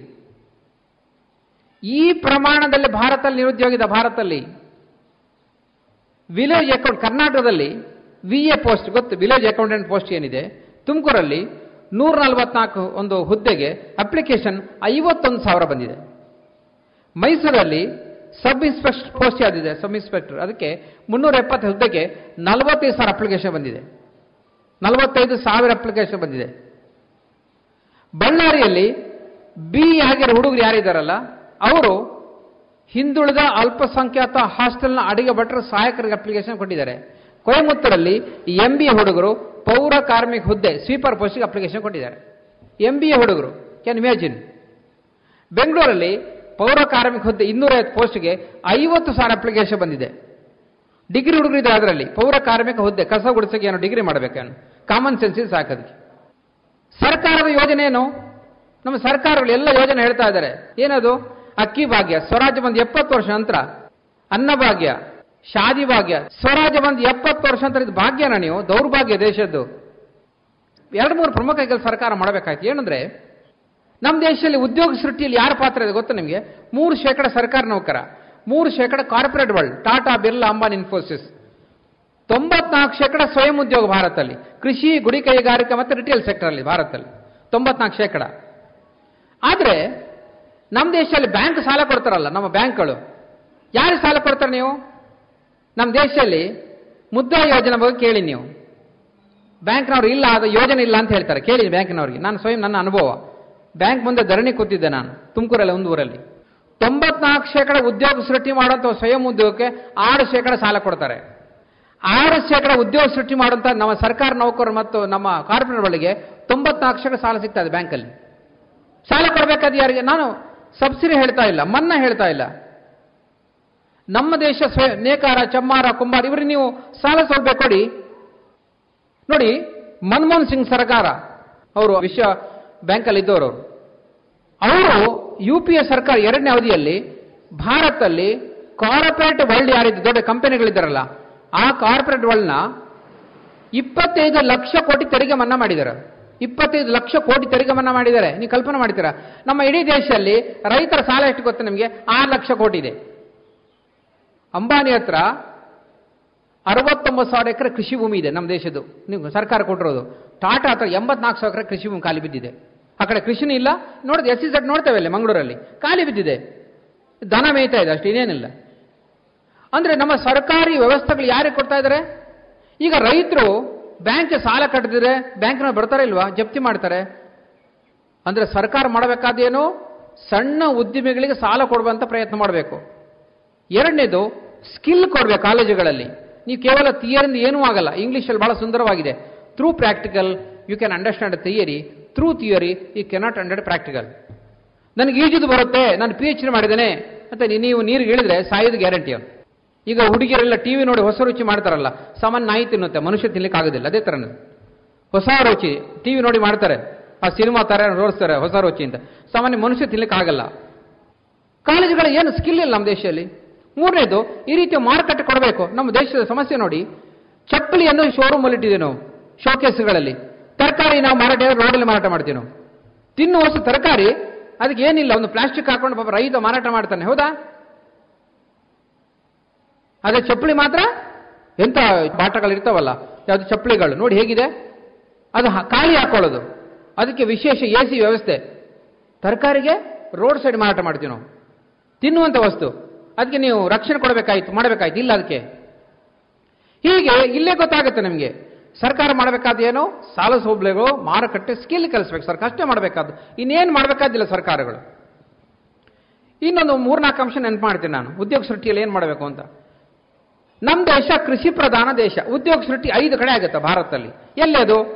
ನಲವತ್ನಾಲ್ಕು ಶೇಕಡ ಕೃಷಿ ಭಾರತದಲ್ಲಿ ಉದ್ಯೋಗ ಸೃಷ್ಟಿಯಲ್ಲಿ, ಮೂವತ್ನಾಲ್ಕು ಶೇಕಡ ಸಣ್ಣ ಮಧ್ಯಮ ಅತಿ ಸಣ್ಣ ಕೈಗಾರಿಕೆ, ಮೂರನೇದು ಹದಿನಾಲ್ಕು ಶೇಕಡ ಸ್ಮಾಲ್ ಅಂದರೆ ಟ್ರೇಡರ್ಸ್ ರಿಟೇಲ್ ಸೆಕ್ಟರ್ಲ್ಲಿ ಆಗ್ತಾ ಇದೆ, ತೊಂಬತ್ನಾಲ್ಕು ಶೇಕಡ ಅಲ್ಲಿ ಮುಗಿದೋಯ್ತು. ನಲವತ್ನಾಲ್ಕು ಮೂವತ್ನಾಲ್ಕು ಎಪ್ಪತ್ತೆಂಟು ಪ್ಲಸ್ ಒಂದು ಹದಿನಾಲ್ಕು. ಇನ್ನೊಂದು ಶೇಕಡ ಸರ್ವಿಸ್ ಸೆಕ್ಟರ್ಲ್ಲಿ ಇದೆ, ಕೋಪರೇಟಿವ್ ಸೆಕ್ಟರ್ಲ್ಲಿ ಇದೆ, ನರ್ಸಿಂಗಲ್ಲಿ ಸ್ವಲ್ಪ ಮಟ್ಟಿಗಿದೆ, ಒಂದು ಶೇಕಡದಷ್ಟಿದೆ ಭಾರತದಲ್ಲಿ. ನಮ್ಮ ಕೃಷಿಯ ಸಮಸ್ಯೆ ಏನು? ಭಾರತದಲ್ಲಿ ಮೂರು ಲಕ್ಷ ರೈತರು ಆತ್ಮಹತ್ಯೆ ಮಾಡಿಕೊಂಡಿದ್ದಾರೆ ಕಳೆದ ಇಪ್ಪತ್ತೈದು ವರ್ಷ. ಜಾಗತೀಕರಣ ಪರಿಣಾಮ, ಗ್ಲೋಬಲೈಸೇಷನ್. ಗ್ಲೋಬಲೈಸೇಷನ್ ಏನು ನಿಮಗೆ ಅರ್ಥ ಮಾಡಿಸ್ತೇನೆ ನಾನು ನಿಮಗೆ. ಅಮೆರಿಕದಲ್ಲಿ ಯಾರು ಬಡ ರೈತ ಅಂದರೆ ಗೊತ್ತಾ?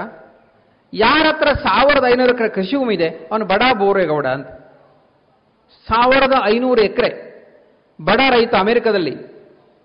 ಕರ್ನಾಟಕದಲ್ಲಿ ಎಪ್ಪತ್ತೈದು ಶೇಕಡ ರೈತರ ಹತ್ರ ಐದು ಎಕರೆಯಿಂದ ಕಮ್ಮಿದೆ ಕೃಷಿ ಭೂಮಿ. ಒಬ್ರು ಎಲ್ ಕೆ ಜಿ ಓದಿದ್ದಾರೆ, ಒಬ್ಬ ಎಂ ಕಾಮ್ ಓದಿ, ಒಟ್ಟಿಗೆ ಸ್ಪರ್ಧೆ ಮಾಡಿ ಅಂತ, ಮ್ಯಾಚ್ ಫಿಕ್ಸಿಂಗ್, ಗ್ಲೋಬಲೈಸೇಷನ್. ಅಮೆರಿಕದಲ್ಲಿ ಸರಾಸರಿ ಕೃಷಿ ಭೂಮಿ ರೈತರದು ಹತ್ತು ಸಾವಿರ ಎಕರೆ. ಹತ್ತು ಸಾವಿರ ಎಕರೆ ನಮಗಿಂತ ಮೂರು ಪಟ್ಟ ವಿಸ್ತಾರ ಅಮೆರಿಕ, ಅವರಿಗಿಂತ ನಾಲ್ಕು ಪಟ್ಟ ಜಾಸ್ತಿ ಜನಸಂಖ್ಯೆ ನಮ್ದು. ಸಹಜವಾಗಿ ಭೂಮಿ ಕಮ್ಮಿ ನಮ್ದು, ಜನಸಂಖ್ಯೆ ನಮ್ದು ಜಾಸ್ತಿ ಇದೆ. ಸೊ ಮುಕ್ತ ಸ್ಪರ್ಧೆ ಮಾಡಿ ಅಂತ, ಫ್ರೀ ಕಾಂಪಿಟೇಷನ್. ಫೇರ್ ಕಾಂಪಿಟೇಷನ್ ಅಲ್ಲ, ಫ್ರೀ ಕಾಂಪಿಟೇಷನ್ ಇದೆ. ಫೇರ್ ಇಲ್ಲ ಅಲ್ಲಿ, ನೋಡಿ ಹೇಗಿದೆ. ಇಂಗ್ಲೀಷಲ್ಲಿ ಸುಂದರವಾಗಿದೆ, the competition between unequals leads to more ಅನ್ಇಕ್ವಾಲಿಟಿ ಅಂತ. ಅಸಮಾನ ಸ್ಪರ್ಧೆ ಒಂದು ಜಾಗತೀಕರಣ ಕಾರಣ. ಸಬ್ಸಿಡಿ ದೊಡ್ಡ ಪ್ರಮಾಣದಲ್ಲಿ ಕೊಡ್ತಾರೆ. ನಾನು ನಿಮಗೆ ಸುಮ್ಮನೆ ಎರಡು ತೊಂಬತ್ತ ಆರರ ಸಬ್ಸಿಡಿ ಹೇಳ್ತೀನಿ ನಾನು. ಅಮೆರಿಕದಲ್ಲಿ ಒಂದು ವರ್ಷಕ್ಕೆ ಒಬ್ಬ ರೈತನಿಗೆ ಸುಮಾರು ಮೂವತ್ತು ಸಾವಿರ ಡಾಲರ್ ಸಬ್ಸಿಡಿ ಕೊಡ್ತಾರೆ ಒಂದು ವರ್ಷಕ್ಕೆ. ನಮ್ಮಲ್ಲಿ ಎಷ್ಟು ಕೊಡ್ತೀನೋ ನೂರು ಡಾಲರ್ ಕೊಡ್ತೇವೆ ಎವರೇಜ್. ನಮ್ಮ ಹೇಗೆ ಸ್ಪರ್ಧೆ ಮಾಡ್ತೀನಿ? ನೀವು ಸಬ್ಸಿಡಿ ಕೊಡ್ತೀರಿ, ಹತ್ತು ಸಾವಿರ ಕೃಷಿ ಭೂಮಿ ಇದೆ, ಇಲ್ಲಿ ಏನಿಲ್ಲ. ಎರಡನೇದು ರಾಸಾಯನಿಕ ಕೃಷಿ. ಏನು ಸುಫಲ, ಯೂರಿಯಾ ಎಲ್ಲ ಹಾಕ್ತಾ ಇದ್ದು, ಎಂಡ್ರಕ್ಸ್ ಮಲಾತೇನ ಹಾಕ್ತಾ ಇದ್ದಾವಲ್ಲ, ಹಸಿರು ಕ್ರಾಂತಿ ಅಲ್ಲ ಭ್ರಾಂತಿ, ಈಗ ವಾಂತಿ ಆಗ್ತಾ ಇದೆ. ಯಾವ ಪ್ರದೇಶದಲ್ಲಿ ಹಸಿರು ಕ್ರಾಂತಿ ಅಂತ ಹೇಳಿದ್ರು ಯಾವುದು ರಾಸಾಯನಿಕ, ಅವರೆಲ್ಲ ಕೃಷಿಯ ಕೊಲೆಗಾರರು. ಯಾವ ಪ್ರದೇಶದಲ್ಲಿ ಹೆಚ್ಚು ರಾಸಾಯನಿಕ ಬಳಕೆ ಮಾಡಿದ್ರಿ ಆ ಪ್ರದೇಶದಲ್ಲಿ ಇವತ್ತು ದೊಡ್ಡ ಪ್ರಮಾಣದಲ್ಲಿ ಕ್ಯಾನ್ಸರ್ ಬರ್ತಾ ಇದೆ. ಪಂಜಾಬಲ್ಲಿ ಏನಿದೆ, ನಾನು ಪಂಜಾಬ್ ತುಂಬ ಪ್ರವಾಸ ಹೋಗಿದ್ದೆ. ನಾನು ಪಂಜಾಬಲ್ಲಿ ನೀವು ನೋಡ್ಬೇಕು, ರೈತರ ಸ್ಥಿತಿ ನೋಡಬೇಕು. ಅರವತ್ತರ ಅವಧಿಯಲ್ಲಿ ಪಂಜಾಬಲ್ಲಿ ಒಂದು ಎಕರೆಗೆ ಒಂದು ಕೆ ಜಿ ಯೂರಿಯಾ ಉಪಯೋಗ ಮಾಡ್ತಾ ಇದ್ರು, ಒಂದು ಕೆ ಜಿ ಯೂರಿಯಾ. ಇವತ್ತು ಪಂಜಾಬಲ್ಲಿ ಒಂದು ಎಕರೆಗೆ ಒಂದೊಬ್ಬ ರೈತ ನೂರ ಐವತ್ತೈದು ಕೆ ಜಿ ಯೂರಿಯಾ ಬಳಕೆ ಮಾಡ್ತಾ ಇದ್ದಾನೆ, ನೂರ ಐವತ್ತೈದು ಕೆ ಜಿ. ಏನಾಯ್ತು? ಬಂಡವಾಳ ಜಾಸ್ತಿ ಆಯಿತು, ಹಾಕೋ ಬಂಡವಾಳ ಅಂದ್ರೆ ಇನ್ನಷ್ಟು ಜಾಸ್ತಿ ಆಯಿತು, ಇನ್ಕಮ್ ಕಮ್ಮಿ ಆಗ್ತಾ ಹೋಯ್ತು. ಒಂಥರ ಶುಗರ್ ಪೇಷಂಟ್ಗೆ ಕೊಟ್ಟಾಗೆ, ಪ್ರಾರಂಭದಲ್ಲಿ ಮಾತ್ರೆ, ಆಮೇಲೆ ಮಾತ್ರೆ ಪ್ರಮಾಣ ಹೆಚ್ಚು, ಇನ್ಸುಲಿನ್, ಡಯಾಲಿಸಿಸ್, ಸಾವು ಇದ್ದಾಗೆ. ಇದು ಇಂಗ್ಲೀಷ್ ಔಷಧಿ ಇದ್ದಾಗೆ, ಇನ್ನೇನು ವ್ಯತ್ಯಾಸ ಇಲ್ಲ. ಇವತ್ತು ನೋಡಿ ಭಾರತದಲ್ಲಿ ಆರು ಲಕ್ಷ ಕೋಟಿ ಕೃಷಿ ರೈತರು ಖರ್ಚು ಮಾಡ್ತಾರೆ. ಅದಕ್ಕೆ ರಾಸಾಯನಿಕಕ್ಕೋಸ್ಕರ, ಕೀಟನಾಶಕ ಮತ್ತು ರಾಸಾಯನಿಕಕ್ಕೋಸ್ಕರ ಆರು ಲಕ್ಷ ಕೋಟಿ. ನಮ್ಮ ದೇಶದಲ್ಲಿ ಜೀವಾಮೃತ, ಬೀಜಾಮೃತ ಇತ್ತಲ್ಲ, ದೇಶೀಯ ಹಸು. ನೀವು ವಿದೇಶಿ ಹಸು ಹಾಕಿ ಯಾರು ಉದ್ಧಾರ ಆಗಿಲ್ಲ, ಮೊದಲು ಬಂದ್ ಮಾಡಿದ. ಹಾಲಿಗೋಸ್ಕರ ನಮ್ಮ ದನ ಅಲ್ಲ, ಹಸು ಅಲ್ಲವೇ ಇಲ್ಲ, ಹಾಲು ಬೈ ಪ್ರಾಡಕ್ಟ್. ನಮ್ಮ ದೇಶ ಚಹಾ ಕಾಫಿ ಇರಲಿಲ್ಲ, ಮೊದಲು ಮನೆಯಿಂದ ಹೊರಗಾಕ್ಬೇಕು ಚಹಾ ಕಾಫಿಯನ್ನು. ನಮ್ಮ ಪ್ರದೇಶ ಆಹಾರ ಇಲ್ಲ ಅದು. ಯಾರು ಹೇಳಿ ಚಹಾ ಕಾಫಿ? ಹಾಲಿನ ಉತ್ಪನ್ನಗಳು ನಮ್ಮ ದೇಶ ಅಗತ್ಯ ಇಲ್ಲ, ಐಸ್ ಕ್ರೀಮ್ಗಳು, ಹಾಲು ಅಗತ್ಯ ಇಲ್ಲ ಮನುಷ್ಯನಿಗೆ, ಅನಾರೋಗ್ಯದ ಮೂಲ ಅದು, ಮುಖ್ಯವಾದ್ದು. ನಮ್ಮ ಸಮಸ್ಯೆ ಮೂಲ ಎಲ್ಲದು ಗೊತ್ತಾ? ನಮ್ಮ ದೇಶ ಹಸು ಹಾಲು ಕೊಡಲ್ಲ ಅಂತ. ಹಾಲಿಗೋಸ್ಕರ ಹಸು ಅಲ್ಲ, ಅರ್ಥ ಮಾಡ್ಕೋಬೇಕು ನಾವು. ಆ ವಿಷಯ ಆಮೇಲೆ ಹೇಳ್ತೀನಿ ನಾನು ನಿಮಗೆ. ಹೀಗೆ ಕೃಷಿಯಲ್ಲಿ ಗೋ ಆಧಾರಿತ ಕೃಷಿ ನಮ್ಮದು. ಆರು ಲಕ್ಷ ಕೋಟಿ ರೈತರ ಕಿಸೆಯಲ್ಲಿ ಉಳಿತಾ ಇತ್ತು. ಆತ್ಮಹತ್ಯೆ ಮಾಡ್ಕೋಬೇಕು ರೈತರು? ಯಾವುದಾದ್ರೂ ಯೂರಿಯಾ ಫ್ಯಾಕ್ಟರಿ ಕಂಪನಿ ಓನರ್ ಆತ್ಮಹತ್ಯೆ ಮಾಡ್ಕೊಂಡಿದ್ದಾರೆ? ಎಂಟ್ರಾಕ್ಸ್ ತಯಾರು ಮಾಡೋ ಆತ್ಮಹತ್ಯೆ ಮಾಡ್ಕೊಂಡಿದ್ದಾರೆ? ಇಲ್ಲಿ ಗೋಡಂಬಿ ಅಥವಾ ಗೇರು ಬೀಜಕ್ಕೆ ಹಾಕಿದ್ರೆ ಏನಾದ್ರು ಎಂಡೋಸಲ್ಫಾನ್ ಆತ್ಮಹತ್ಯೆ ಮಾಡ್ಕೊಂಡ್ರೆ ಅವರು ಏನು ಪರಿಹಾರ ಕೊಟ್ಟಿದ್ರು ನೀವು? ಕೀಟನಾಶಕ ಅಂತೆ. ಯಾವುದೋ ಇಂಗ್ಲೆಂಡ್ ಓದಿದಂಥ ಪ್ರೊಫೆಸರ್ಗಳು, ವಿಜ್ಞಾನಿಗಳಿಗೆ ಗೊತ್ತೇ ಇಲ್ಲ ಅವರಿಗೆ, ಅವರು ಕೃಷಿನೇ ನೋಡಿಲ್ಲ. ಕೃಷಿ ವಿಶ್ವವಿದ್ಯಾಲಯ ಅಧ್ಯಾಪಕರಿಗೆ ತೊಂಡೆಕಾಯಿ ಬೆಂಡೆಕಾಯಿ ಗೊತ್ತಿಲ್ಲ ಅವರಿಗೆ, ಕೃಷಿ ಬಗ್ಗೆ ಪಾಠ ಮಾಡ್ತಾರೆ ಅವರು. ಹೀಗೆ ರಾಸಾಯನಿಕ ಕೃಷಿಯಿಂದ ದೇಶದಲ್ಲಿ ಸಂಪೂರ್ಣ ಹಾಳಾಗೋಯಿತು. ನಾನು ಸಿಂಧನೂರು ಹೋಗಿದ್ದೆ, ರಾಯಚೂರು ಜಿಲ್ಲೆಯಲ್ಲಿ. ರಾಯಚೂರು ಜಿಲ್ಲೆ ಸಿಂಧನೂರಲ್ಲಿ ಪ್ರತಿ ಹಳ್ಳಿಯಲ್ಲಿ ಇಬ್ಬರು ಕ್ಯಾನ್ಸರ್ ಇದ್ದಾರೆ. ಒಂದು ತಾಲೂಕು ಕೇಂದ್ರ ನೂರು ಮೆಡಿಕಲ್ ಸ್ಟೋರ್ ಇದೆ, ಅರವತ್ತೈದು ನರ್ಸಿಂಗ್ ಕಾಲೇಜ್ ಇದೆ. ನೀವು ಕಲ್ಪನೆ ಮಾಡಿ ತಾಲೂಕು ಕೇಂದ್ರದಲ್ಲಿ ಅಂದರೆ ಯಾವುದು ಕೀಟನಾಶಕ, ಅದು ಮನುಷ್ಯನಾಶಕ, ಅರ್ಥ ಮಾಡ್ಕೋಬೇಕು ನಾವು. ಇದಕ್ಕೆ ದೊಡ್ಡ ಉದಾಹರಣೆಗೆ ನಾವು ಆಲ್ಔಟ್ ಅಂತ ಉಪಯೋಗ ಮಾಡ್ತೇವೆ, ಸೊಳ್ಳೆ ಓಡಬೇಕು ಅಂತ. ಒಂದು ಆಲ್ಔಟ್ ಇಕ್ಕೊಟ್ಟು ನೂರು ಸಿಗರೇಟ್. ಆಲ್ಔಟ್ ಅಲ್ಲ, ಮನುಷ್ಯರು ಬೇಗ ಔಟ್ ಆಗ್ತಾರೆ ಈ ಜಗತ್ತಿನಿಂದ. ಆ ಪ್ರಮಾಣದ ರಾಸಾಯನಿಕ ಬಳಕೆ ಮಾಡ್ತೇವೆ ನಾವು. ಸಾವಯವಕ್ಕೆ ಏನಿಲ್ಲ, ರೋಗನೇ ಬರೋದಿಲ್ಲ ಸಾಮಾನ್ಯವಾಗಿ. ಯಾಕೆ ರೋಗ ಬರುತ್ತೆ? ಬರೋದೇ ಇಲ್ಲ. ಕೃಷಿ ಪ್ರಕೃತಿ ವ್ಯವಸ್ಥೆ. ಹೆಚ್ಚು ಹೆಚ್ಚು ಉತ್ಪಾದನೆ ಮಾಡಬೇಕಂದ್ರೆ ರಾಸಾಯನ ಬಳಕೆ ಮಾಡಿದ್ರಿ, ಮಣ್ಣಿನ ಇದು ಹೊರಟೋಯ್ತು, ಸತ್ತು ಹೊರಟೋಯ್ತು, ಬೀಜ ಸತ್ತು ಹೊರಟೋಯ್ತು, ನೀರು ಕಲುಷಿತ ಆಯಿತು, ಮಣ್ಣು ಕಲುಷಿತ ಆಯಿತು. ಇವತ್ತು ಜಾಗತಿಕ ತಾಪಮಾನ ಏರಿಕೆ ಅಂತ ಕರಿತಾ ಇದೆ ನಾವು, ಗ್ಲೋಬಲ್ ವಾರ್ಮಿಂಗ್. ಭೂಮಿಯ ಟೆಂಪರೇಚರ್ ಏರ್ತಾ ಇದೆ. ಅನೇಕ ಕಾರಣ ಇದೆ. ನಗರೀಕರಣ, ಕಾಂಕ್ರೀಟ್ ಮಾಡ್ತಿರೋ ರಸ್ತೆಗಳು, ಹೆಚ್ಚು ಹೆಚ್ಚು ವಾಹನ ಬಳಕೆ, consumerism. One of the reason ಏನು ಗೊತ್ತು ನಮಗೆ? ಈ ರಾಸಾಯನಿಕ ಬಳಕೆ ಮಾಡ್ತಿರೋದ್ರಿಂದ. ಯಾವುದು? ಕೀಟನಾಶಕ ಮತ್ತು ಸುಫಲ ಇವರ ಬಳಕೆ ಮಾಡೋದ್ರಿಂದ ಜಾಗತಿಕ ತಾಪಮಾನ ಏರಿಕೆ ಆಗ್ತಾ ಇದೆ. ಹೀಗಾಗಿ ಕೃಷಿ ಕಡೆ ನಮ್ಮ ಜನ ಹೋಗೋದಾದ್ರೆ ನಮ್ಮ ದೇಶದಲ್ಲಿ ದೊಡ್ಡ ಉದ್ಯೋಗ ಸೃಷ್ಟಿಯಾಗುತ್ತೆ. ನಮಗಿಂತ ಮೂರು ಪಟ್ಟು ವಿಸ್ತಾರ ಅಮೆರಿಕಾ, ಎರಡು ಮುಕ್ಕಾಲು ಪಟ್ಟು ವಿಸ್ತಾರ ಚೈನಾ ಇದೆ. ಆ ಎಲ್ಲ ದೇಶಗಳಿಂದ ಹೆಚ್ಚು ಕೃಷಿಯು ಭಾರತದಲ್ಲಿದೆ. ನಮ್ಮ ಭಗವಂತ ಕೊಟ್ಟರೆ ವರ ನಮಗೆ. ನಮ್ಮಲ್ಲಿದೆ ಕೃಷಿ ಉತ್ತಮ, ವ್ಯಾಪಾರ ಮಧ್ಯಮ, ನೌಕರಿ ಕನಿಷ್ಠ ನಮ್ಮ ದೇಶದಲ್ಲಿ ಇತ್ತು. ಹೀಗೆ ನಮ್ಮ ಕೃಷಿಯ ಸಮಸ್ಯೆ ಏನು? ಒಂದು, ರಾಸಾಯನಿಕ ಕೃಷಿ. ಎರಡನೇದು, ನಮ್ಮ ಕೃಷಿ ಸಮಸ್ಯೆ ಏನು ಗೊತ್ತಾ? ಬಹುಬೇಳೆ ಪದ್ಧತಿ ಭಾರತ ಅಲ್ಲಿಲ್ಲ. ಉದಾಹರಣೆಗೆ ಮಲೆನಾಡು ಬನ್ನಿ, ಕರಾವಳಿ ಬನ್ನಿ, ಏನಿದೆ? ಅಡಿಕೆ ಬೆಳಿತೀರಿ, ತಿಂದು ಉಗಿಯುವಂತ, ಇನ್ನೇನು ಹಾಕ್ತೀರಿ? ಹೆಚ್ಚಿಂದ ಬಣ್ಣಕ್ಕಾಗುತ್ತೆ. ಈಗ ನೀವು ನಮ್ಮ ಈ ಪ್ರದೇಶದಲ್ಲಿ ಸೊಪ್ಪು ತರಕಾರಿ ಎಲ್ಲಿಂದ ಬರುತ್ತೆ? ಹಾಸನ ಬರುತ್ತೆ. ಹಸುವಿನ, ದೇಶಿ ಹಸುವಿನ ಹಾಲು ಎಲ್ಲಿದೆ ನಿಮ್ಮ ಹತ್ರ? ನಮಗೆ ಉದಾಹರಣೆಗೆ ಆಯುರ್ವೇದದಲ್ಲಿ ಹೇಳ್ತಾರೆ, ಯಾವುದೇ ನಾವು ತಿನ್ನುವಂಥ ವಸ್ತು ನಲವತ್ತಿಂದ ನೂರು ಕಿಲೋಮೀಟರ್ಗಳ ಬೆಳಿಬೇಕು ಅಂತ.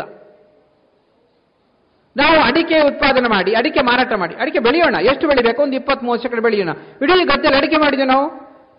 ಸೊಪ್ಪು ಎಲ್ಲಿದೆ? ತರಕಾರಿ ಎಲ್ಲಿದೆ ನಮ್ಮ ಹತ್ರ? ಜೇನು ನಮ್ಮ ಹತ್ರ ಎಲ್ಲಿದೆ? ತಿನ್ನುವ ವಸ್ತು ನಮ್ಮ ಹತ್ರ ಎಲ್ಲಿದೆ? ಯಾವುದೇ ಪ್ರದೇಶದ ಯಾವುದೋ ರಾಸಾಯನಿಕ ಮಾಡಿರುವಂಥ ಆಹಾರ ತಿಂದು ಆಸ್ಪತ್ರೆ ಉದ್ಧಾರ, ಇನ್ನೇನು ಆಸ್ಪತ್ರೆ ಉದ್ಧಾರ ಆಗಿದೆ? ಕೃಷಿ ಒಂದು ಸ್ವಾವಲಂಬಿ ಉದ್ಯೋಗ. ಸೊಪ್ಪು, ತರಕಾರಿ, ಹಣ್ಣುಗಳು ಅದರೊಟ್ಟಿಗೆ ಮಾಡಬೇಕು. ಕಮರ್ಷಿಯಲ್ ಮಾಡಬಾರ್ದು ನಾನು ಹೇಳ್ತಾ ಇಲ್ಲ. ಆದರೆ ಎಲ್ಲವನ್ನು ಕಮರ್ಷಿಯಲ್ ಮಾಡಿದ್ವಲ್ಲ ನಾವು, ಪರಿಣಾಮ ಏನು ನೀವು ಕಲ್ಪನೆ ಮಾಡ್ಕೊಂಡು ಹೇಗಿದೆ ಅಂತ ನಿಮ್ಗೆ ಕೇಳಿದ್ರೆ ಆಶ್ಚರ್ಯ ಆಗುತ್ತೆ. ಭಾರತದಲ್ಲಿ ಎಷ್ಟು ವೆರೈಟಿ ಅಕ್ಕಿರ್ಬೋದು? ಹುಡುಗರು ಯಾರು ಕೇಳಿದ್ರೆ ಹೇಳ್ತಾರೆ ಒಂದು ಐವತ್ತು ನೂರು ವೆರೈಟಿ ಅಂತ. ಎರಡು ಲಕ್ಷ ವೆರೈಟಿ ಅಕ್ಕಿದೆ ಭಾರತದಲ್ಲಿ. ಭಾರತದಲ್ಲಿ ಮೂರು ಸಾವಿರದ ಐನೂರು ವೆರೈಟಿ ಬಾಳೆಹಣ್ಣಿದೆ ಭಾರತದಲ್ಲಿ. ನೀವು ಕಲ್ಪನೆ ಮಾಡಿ ಹೇಗಿದೆ ಭಾರತದಲ್ಲಿ. ನಮ್ಮ ಬಯೋಡೈವರ್ಸಿಟಿ ಭಾರತ ಈ ಪ್ರಮಾಣದಲ್ಲಿದೆ. ನಮ್ಮ ಸಮಸ್ಯೆ ಏನಾಯಿತು? ಏಕರೂಪ ಬೆಳೆ, ಒಂದೇ ಥರ ಬೆಳೆ ಮಾಡೋದು ನಾವು. ತಪ್ಪದು. ಉದಾಹರಣೆಗೆ ಒಂದು ವರ್ಷ ಅಡಿಕೆಗೆ ಬೈ ಚಾನ್ಸಲ್ಲಿ ಮಳೆ ಬರಲಿಲ್ಲ ಅಂದರೆ ಆರು ವರ್ಷ ಬೆಳೆ ಬರಲ್ಲ, ಗೊತ್ತು ನಿಮಗೆಲ್ಲ. ಆತ್ಮಹತ್ಯೆ ಮಾಡ್ಕೊಳ್ಬೇಕು, ಅದಕ್ಕೆ ಹಗ್ಗ ಹಾಕೋಬೇಕು. ಯಾವುದಕ್ಕೆ? ಅಡಿಕೆ ಮರಕ್ಕೆ. ಈ ದೇಶದಲ್ಲಿ ನಾನು ಹೇಳಿದೆ ಮೂರು ಲಕ್ಷ ರೈತರು ಆತ್ಮಹತ್ಯೆ ಮಾಡ್ಕೊಂಡಿದ್ರಲ್ಲ, ಒಬ್ಬ ಸಾವಯವ ಕೃಷಿ ದೇಶ ಆತ್ಮಹತ್ಯೆ ಮಾಡ್ಕೊಂಡಿದ್ರು, ಗೊತ್ತಾ ನಿಮಗೆ? ಒಬ್ಬ ರೈತ ಆತ್ಮಹತ್ಯೆ ಮಾಡ್ಕೊಂಡಿಲ್ಲ. ಅರ್ಧ ಎಕರೆ ಕೃಷಿ ಭೂಮಿಯಲ್ಲಿ ಬೆಂಗಳೂರಿನ ಒಬ್ಬ ರೈತ ಮೋಹನ್ ಅಂತ, ಒಂದು ತಿಂಗಳಿಗೆ ಅರವತ್ತು ಸಾವಿರ ಇನ್ಕಮ್ ಮಾಡ್ತಾನೆ ಅವನು. ಏನಿಲ್ಲ, ಒಂದು ದೇಶೀಯ ಹಸು ಇಟ್ಕೊಂಡಿದ್ದಾನೆ ಅಷ್ಟೇ ಅವನು. ತಿಂಗಳ ಸಂಬಳ ಎಷ್ಟು ಗೊತ್ತಾ ಅವನು? ಇನ್ಕಮ್ ಅರವತ್ತು ಸಾವಿರ ರೂಪಾಯಿ. ಇಪ್ಪತ್ತೆಂಟು ವೆರೈಟಿ ಸೊಪ್ಪು ತರಕಾರಿ ಹಣ್ಣು ಬೆಳಿತಾನೆ. ಜನ ಅಲ್ಲಿಗೆ ಬಂದು ಹೋಗ್ತಾರೆ. ಎಲ್ಲಿಗೆ? ಮನೆ ಹತ್ರ ಬರ್ತಾರೆ. ಮಾರ್ಕೆಟ್ ಬೇಕಾಗಿಲ್ಲ, ಅಷ್ಟು ಮಾರ್ಕೆಟ್ ಇದೆ. ಹೀಗೆ ಉದ್ಯೋಗ ಸೃಷ್ಟಿಯಲ್ಲಿ ಕೃಷಿ. ನಾವು ಉದ್ಯೋಗ ಇಲ್ಲ ಅಂತ ಹೇಳ್ತೇವಲ್ಲ. ಕರ್ನಾಟಕದಲ್ಲಿ ಹದಿನಾಲ್ಕು ಲಕ್ಷ ಎಕರೆ ಕೃಷಿ ಭೂಮಿ ಕಾಲಿದೆ. ಹದಿನಾಲ್ಕು ಲಕ್ಷ ಎಕರೆ. ನಾನು ಮೊನ್ನೆ ಶಿರ್ಸಿಗೆ ಹೋಗಿದ್ದೆ, ಒಂದು ಊರಿದೆ ಬೈರೊಂಬೆ ಅಂತ. ಆ ಊರಲ್ಲಿ ಒಬ್ಬ ವ್ಯಕ್ತಿ ಸಿಕ್ಕಿದ್ದ, ಚಿನ್ಮಯ ಅಂತ ಹೆಸರು, ಬಹಳ ಒಳ್ಳೆ ಚಿನ್ಮಯ ಅಂತ. ಐವತ್ತೈದು ಎಕರೆ ತೋಟ ಇದೆ ಅವ್ರದ್ದು, ಐವತ್ತೈದು ಎಕರೆ. ಅವನು ಹೇಳ್ತಾನೆ, ಏನು ಮಾಡ್ತಾ ಇದೀಯ? ನಾನು ಸಾಫ್ಟ್ವೇರ್. ಯಾಕೆ? ಐವತ್ತು ಎಕರೆ ಭೂಮಿ ಇಟ್ಕೊಂಡು ಇಪ್ಪತ್ತು ಎಕರೆ ಅಡಿಕೆ ತೋಟ ಅಂತೆ, ಸಾಫ್ಟ್ವೇರ್ ಅಂತೆ, ಅರವತ್ತು ಸಾವಿರ ಸಂಬಳ ಬರ್ತದೆ ವರ್ಕ್ ಅವನಿಗೆ. ಇಲ್ಲಿ ಐವತ್ತೈದು ಎಕರೆ ಕೃಷಿ ಭೂಮಿ ಖಾಲಿ ಬಿದ್ದಿದೆ. ನಮ್ಮ ಹುಡುಗಿಯರು ಹಾಗೆ ತಾನೆ, ಯಾರು ಈಗ ಹಳ್ಳಿಗೆ ಬರೋದಿಲ್ಲ. ಎರಡು ಸಾಫ್ಟ್ವೇರ್ ಹಾರ್ಡ್ವೇರ್ ಮಾತ್ರ ಮದುವೆ ಆಗೋದು. ಯಾರು ಹಳ್ಳಿಗೆ ಯಾರು ಬರಲಿಕ್ಕೆ ಸಿದ್ಧರಿಲ್ಲ, ಹೌದಲ್ವಾ? ಅವ್ರಿಗೆ ಸಾಫ್ಟ್ವೇರ್ ಬೇಕು, ಹೌದಾ? ನಗರಗಳೇ ಬೇಕು ಅವರಿಗೆ. ಅಲ್ಲಿ ಕೂಲಿ ಕಾರ್ಮಿಕರ ತೊಂದರೆ, ನಗರದಲ್ಲಿ ಇರ್ತಾರೆ ಅವ್ರು, ಹಳ್ಳಿಯಲ್ಲಿ ಇರುವುದಿಲ್ಲ. ಹೀಗೆ ಕೃಷಿಯಲ್ಲಿ ಭಾರತದಲ್ಲಿ ಉದ್ಯೋಗ ಸೃಷ್ಟಿ ಆಗುತ್ತೆ. ಇನ್ನೊಂದು ಕೃಷಿಯ ಸಮಸ್ಯೆ ಏನು? ನಮ್ಮ ಕುಟುಂಬ ವ್ಯವಸ್ಥೆ ಭಾರತದಲ್ಲಿ ಇತ್ತು, ಅವಿಭಕ್ತ ಕುಟುಂಬ. ಇವತ್ತು ಕುಟುಂಬ ವ್ಯವಸ್ಥೆ ನಮ್ದು ಸಂಪೂರ್ಣ ನಾಶ ಆಗಿದೆ. ಟಿವಿ ಧಾರಾವಾಹಿ ಏನು? ಮನೆಯೊಂದು ಮೂರು ಬಾಗಿಲು, ಮೂರು ದಿಕ್ಕ ಮನೆ ದಿಕ್ಕಾಗ್ತದೆ, ಹೌದಲ್ವಾ? ಬೆಂಗಳೂರಿನಲ್ಲಿ ಒಬ್ಬ ಹೈಸ್ಕೂಲನ್ನು ಕೇಳಿದಂತೆ ಅವಿಭಕ್ತ ಕುಟುಂಬ ಅಂದ್ರೆ ಏನು ಅಂತ. ಅವನು ಹೇಳಿದಂತೆ, ಅಪ್ಪ ಮತ್ತು ಅಮ್ಮ ಒಟ್ಟಿಗೆ ವಾಸೋದು ಅವಿಭಕ್ತ ಕುಟುಂಬ ಅಂತ. ಮಕ್ಕಳು ಕೇಳಿ, ನಗರಗಳಲ್ಲಿ ಎಲ್ಲಿ ಹಾಲು ಬರ್ತದೆ? ಅದು ಡೈರಿಯಿಂದ ಬರ್ತದೆ ಅಂತ ಹೇಳ್ತಾರೆ. ದನ ಹಾಲು ಕೊಡುತ್ತೆ ಗೊತ್ತೇ ಇಲ್ಲ ಮಕ್ಕಳಿಗೆ. ಪ್ಯಾಕೆಟ್ ನೋಡಿದ್ದೆ, ಪ್ಯಾಕೆಟ್ ಬಂದು ನೋಡಿ, ದನ ಹೊಡಿಲ್ಲ ಅವರು. ಒಂದು ಅವಿಭಕ್ತ ಕುಟುಂಬದ ಉದ್ಯೋಗ ಕೃಷಿ ಅನ್ನೋದು. ಉದಾಹರಣೆ ಹೇಳ್ತೇನೆ ನಾನು, ಕೃಷಿಗೆ ಕೂಲಿಯನ್ನು ಬರ್ತಾರೆ, ಕೆಲಸಗಾರ ಬರ್ತಾರೆ. ಎಷ್ಟೊತ್ತು ಬರ್ತಾರೆ ಅವರು? ಒಂಬತ್ತು ಗಂಟೆ ಬರ್ತಾರೆ. ಮನುಷ್ಯನ ತಾಕತ್ತು ಯಾವಾಗಿದೆ? ಬೆಳಿಗ್ಗೆ ಐದು ಗಂಟೆಯಿಂದ ಮನುಷ್ಯನ ಖಾಲಿ ಹೊಟ್ಟೆ ತಾಕತ್ತಿರೋದು ನೋಡಿ. ಪ್ರಾಣಿ ಯಾವ ಬೇಟೆ ಆಡ್ತದೆ? ಖಾಲಿ ಹೊಟ್ಟೆಯಲ್ಲಿ. ಆಗ ತಾಕತ್ತಿದೆ. ಊಟ ಆದ್ಮೇಲೆ ಆಗ್ತದೆ, ನಿದ್ದೆ ಬರ್ತದೆ ಮನುಷ್ಯನಿಗೆ. ಒಂಬತ್ತು ಗಂಟೆ ಕೃಷಿ ಭೂಮಿ ಬರ್ತಾನೆ, ಕೂಲಿನ ಬರ್ತಾನೆ. ಅವನು ಕೃಷಿ ನೋಡ್ತಾನೆ, ಕೃಷಿ ಮಾಡ್ಲಿಕ್ಕಾಗೋದಿಲ್ಲ. ಆರ್ನೂರು ರೂಪಾಯಿ ಏಳ್ನೂರು ರೂಪಾಯಿ ಕೃಷಿ ಮಾಡಲು ಸಾಧ್ಯನಾ? ಇಂಪಾಸಿಬಲ್. ಐದು ಗಂಟೆಗೆ ಹೋಗಬೇಕು, ಹತ್ತು ಗಂಟೆ ವಾಪಸ್ ಬರಬೇಕು. ನಾನು ಮಣಿಪುರ ಅಸ್ಸಾಮಿಗೆ ಹೋಗಿದ್ದೆ, ಅಲ್ಲಿ ಕೃಷಿ ನೋಡೋಣ ಅಂತ ಹೋಗಿದ್ದೆ ನಾನು. ಬೆಳಿಗ್ಗೆ ಐದರಿಂದ ಒಂಬತ್ತರ ತನಕ ಕೃಷಿ ಮಾಡಿ ಒಂಬತ್ತು ಗಂಟೆ ಊಟ ಅವ್ರದ್ದು, ಮಧ್ಯಾಹ್ನ ಊಟ ಇಲ್ಲ, ಸಂಜೆ ಆಮೇಲೆ. ಎಂಥ ವೈಜ್ಞಾನಿಕ ಪದ್ಧತಿ ಗೊತ್ತಾ ನಿಮಗೆ? ಮೂರು ಗಂಟೆ ನಾಲ್ಕು ಗಂಟೆ ಕೆಲಸ ಮಾಡಿದರೆ ಇಡೀ ದಿವಸ ಕೆಲಸ ಆಯ್ತಂತೆ ಅವ್ರದ್ದು. ವೈಜ್ಞಾನಿಕ ಪದ್ಧತಿ ನಮ್ದೆಲ್ಲ. ಹೀಗೆ ನಮ್ಮ ಕೃಷಿಯಲ್ಲಿ ಏನಾಯಿತು? ಕುಟುಂಬ ಹೊಡೆದೋಯ್ತು. ಆಮೇಲೆ ಕೃಷಿ ಭೂಮಿ ಹೊಡೆದೋಯ್ತು ನಮ್ದು. ಅರ್ಧ ಎಕರೆ, ಒಂದು ಎಕರೆ, ಎರಡು ಎಕರೆ ಬಂದಿದೆ, ಮಾಡ್ಲಿಕ್ಕೆ ಆಗೋದಿಲ್ಲ. ಒಂದು ನಾಲ್ಕು ಎಕರೆ ಬೇಡವಾ ಕೃಷಿ ಪ್ರಯೋಗ ಮಾಡಲಿಕ್ಕೆ? ಹೀಗೆ ರಾಸಾಯನಿಕ ಕೃಷಿ, ಆಯಾ ಪ್ರದೇಶ ಬೆಳೆ ಮಾಡಬೇಕು ನಾವು, ಬಹಳ ಇಂಪಾರ್ಟೆಂಟ್. ಎಲ್ಲ ಕಡೆ ನೋಡಿ, ಉದಾಹರಣೆಗೆ ಚನ್ನಗಿರಿ ಅಂತ ಊರಲ್ಲಿ ಕುಡಿಯೋ ನೀರಿಲ್ಲ, ಅಡಿಕೆ ಬೆಳೆದಿದ್ದಾರೆ. ಮೂರು ವರ್ಷಗಳಿಂದ ಚನ್ನಗಿರಿಯಲ್ಲಿ ಮುನ್ನೂರ ಅರವತ್ತು ಕೋಟಿ ಬೋರ್ವೆಲ್ ಖರ್ಚು ಮಾಡಿದ್ದಾರೆ, ಮುನ್ನೂರ ಅರವತ್ತು ಕೋಟಿ. ಇವತ್ತು ಪರಿಣಾಮ ಏನು ಗೊತ್ತಾ? ನೀರಿಲ್ಲ ಅಂತ ಹತ್ತು ಸಾವಿರ ಎಕರೆ ಕಡ್ದಾಕಿದ್ದಾರೆ. ಅಡಿಕೆ ಬೆಳೆಯ ಪ್ರದೇಶ ಅದು. ನಮ್ಮಲ್ಲಿ ಇದೆ ಅಲ್ವಾ, ಲೋಕೋ ವಿಭಿನ್ನ ರುಚಿ ಅಂತ, ಹೌದಲ್ವಾ? ಕ್ಲೈಮೇಟ್ ಝೋನ್ ಚೇಂಜ್ ಆಗ್ತದೆ, ಭಾಷೆ ಚೇಂಜ್ ಆಗ್ತದೆ ನಮ್ಮ ದೇಶದಲ್ಲಿ. ಪ್ರದೇಶ ಉದಾಹರಣೆ ಹೇಳ್ತೇನೆ ನಾನು ನಿಮಗೆ, ಸುಮ್ಮನೆ ಅರ್ಥ ಆಗುತ್ತೆ ನಿಮಗೆ. ಆ್ಯಪಲ್ ತಿನ್ನಬಾರದು ಈ ಪ್ರದೇಶದಲ್ಲಿ. ಯಾಕೆ? ಈ ಪ್ರದೇಶ ಆ್ಯಪಲ್ ಬೆಳೆದಿಲ್ಲ. ಅವರು ಆ್ಯಪಲ್ ತಿನ್ನಿ ತಿನ್ನಬಾರದು, ಸೇಬು ತಿನ್ನಬಾರದು. ಯಾಕೆ? ಹಿಮಾಚಲದಲ್ಲಿ ಸೇಬು ನೀವು ರಸ ಇರುತ್ತೆ ಹಣ್ಣಲ್ಲಿ, ಇಲ್ಲಿ ರಸ ಇರೋದಿಲ್ಲ, ಗಟ್ಟಿಯಾಗಿ ಬಿಡುತ್ತೆ. ಬರುವತ್ತಿಗೆ ಎರಡು ತಿಂಗಳಾಗುತ್ತೆ, ಕಾನ್ಸ್ಟಿಪೇಷನ್ ಆಗುತ್ತೆ, ಮಂಡಿನೋ ಅಂದರೆ ಮೊಣಕಾಲು ಬರುತ್ತೆ ನಮಗೆ. ತಿನ್ನಬಾರದು ಸೇಬು. ನಾವೇನು ತಿನ್ನಬೇಕು? ಸೀಬೆ ಅಥವಾ ಪೇರಳೆನ ತಿನ್ನಬೇಕು ನಾವು, ತಿನ್ನಬಾರದು ಸೇಬು. ನಾನು ಹೇಳ್ತೀನಿ ನಾನು ನಿಮಗೆ ಉದಾಹರಣೆಗೋಸ್ಕರ. ಎಲ್ಲ ತಯಾರಾಗ್ತಾ ಇದೆ ನಮ್ಮ ಪ್ರದೇಶ, ಆಹಾರ ಅದಲ್ಲ ಅದು. ಹೀಗೆ ನಮ್ಮ ಕೃಷಿಯಲ್ಲಿ ದೊಡ್ಡ ಪ್ರಮಾಣದಲ್ಲಿ ಉದ್ಯೋಗ ಸೃಷ್ಟಿಯಾಗುತ್ತೆ. ಇನ್ನೊಂದು ಕೃಷಿಯ ಕುರಿತಂತ ಇನ್ನೊಂದಿದೆ, ಏನದು? ಎಂ ಎಸ್ ಎಂ ಇ ಅಂತ ಕರೀತೀವಿ ನಾವು, ಮೀಡಿಯಂ ಸ್ಮಾಲ್ ಮತ್ತು ಮೈಕ್ರೋ ಎಂಟರ್ಪ್ರೈಸಸ್, ಸಣ್ಣ ಮಧ್ಯಮ ಅತಿ ಸಣ್ಣ ಕೈಗಾರಿಕೆ ಅಂತ ನೋಡಿ. ಉದಾಹರಣೆಗೆ ಹಾಸನದಲ್ಲಿ ದೊಡ್ಡ ಪ್ರಮಾಣದಲ್ಲಿ ಬಟಾಟೆ, ಆಲೂಗಡ್ಡೆ ಬೆಳೀತಾರೆ, ನಮಗೆಲ್ಲ ಗೊತ್ತು. ನಾನು ರೈತರು ಕೇಳಿದೆ, ಬಟಾಟೆ ಕೆ ಜಿ ಎಷ್ಟು ಮಾರಾಟ ಸಿಗ್ತದೆ? ಇಪ್ಪತ್ತು ರೂಪಾಯಿ ಅಂತೆ. ಚಿಪ್ಸ್ ಎಷ್ಟಿದೆ? ಲೇಸ್ ಅಂತ ಹುಡುಗರು ಕೇಳಿದ್ರೆ ಹೇಳ್ತಾರೆ, ಕಾಲೇಜ್ ಹುಡುಗರು ಚೆನ್ನಾಗಿ ಹೇಳ್ತಾರೆ ಲೇಸ್ ಅಂತ. ಬರೀ ಗಾಳಿ ಇದೆ ಅದರಲ್ಲಿ, ಅದರಲ್ಲಿ ಚಿಪ್ಸ್ ಕಮ್ಮಿ ಇದೆ. ಎಷ್ಟಿದೆ ಗೊತ್ತಾ? ಕೆ ಜಿಗೆ ಮುನ್ನೂರ ಮೂವತ್ತು ರೂಪಾಯಿ, ಮುನ್ನೂರ ಇಪ್ಪತ್ತು ರೂಪಾಯಿ ಇದೆ. ಇಪ್ಪತ್ತು ರೂಪಾಯಿ ಬಟಾಟೆ, ಚಿಪ್ಸ್ ಎಷ್ಟು ತಯಾರಾಗ್ತದೆ? ಮುನ್ನೂರ ಇಪ್ಪತ್ತು ರೂಪಾಯಿ. ಏನು ಚಿನ್ನ ಸೇರಿಸ್ತಾರ? ಅದು ಬೆಳ್ಳಿ ಸೇರಿಸ್ತಾರ? ಏನು ಕಂಪ್ಯೂಟರ್ ಚಿಪ್ಸ್ ಅದು? ಅದು ಬಟಾಟೆ ಚಿಪ್ಸ್ ಅದು. ರೈತರು ಯಾಕೆ ತಯಾರು ಮಾಡಬಾರದು? ಉದಾಹರಣೆಗೆ ನಮ್ಮ ಪ್ರದೇಶದಲ್ಲಿ ನಾವು ತೆಂಗಿನಕಾಯಿ ಬೆಳಿತೀವಲ್ಲ, ಯಾಕೆ ಎಣ್ಣೆ ತಯಾರು ಮಾಡಿ? ಪ್ಯಾರಾಚೂಟ್ ಯಾಕೆ ತಗೊಳ್ತೀರಿ ನೀವು? ಲೋಕಲ್ ಬ್ರ್ಯಾಂಡ್ ತಯಾರು ಮಾಡಿ ನೀವು. ಪ್ಯಾರಾಚೂಟ್ ಕಲಬರಕೆ ಅದು. ಯಾಕೆ ಶುದ್ಧ ಎಣ್ಣೆ ಬಳಕೆ ಮಾಡಕ್ಕೆ ಆಗೋದಿಲ್ಲ ನಮಗೆ? ಹಳ್ಳಿಯಲ್ಲಿ ಗಾಣ ತಯಾರು ಮಾಡಕ್ಕೆ ನಮ್ಮ ಸ್ವದೇಶಿ ಪ್ರಯತ್ನದಲ್ಲಿ ನೂರು ಗಾಣ ಮಾಡಿದ್ದೀವಿ ನಾವು. ನೂರು ಗಾಣ ನಮ್ಮ ತೋರಿಸ್ತೇವೆ ನಾನು, ನೂರು ಗಾಣ ಹಳ್ಳಿ ಹಳ್ಳಿ ಗಾಣ ಮಾಡಿದ್ದೀವಿ ನಾವು.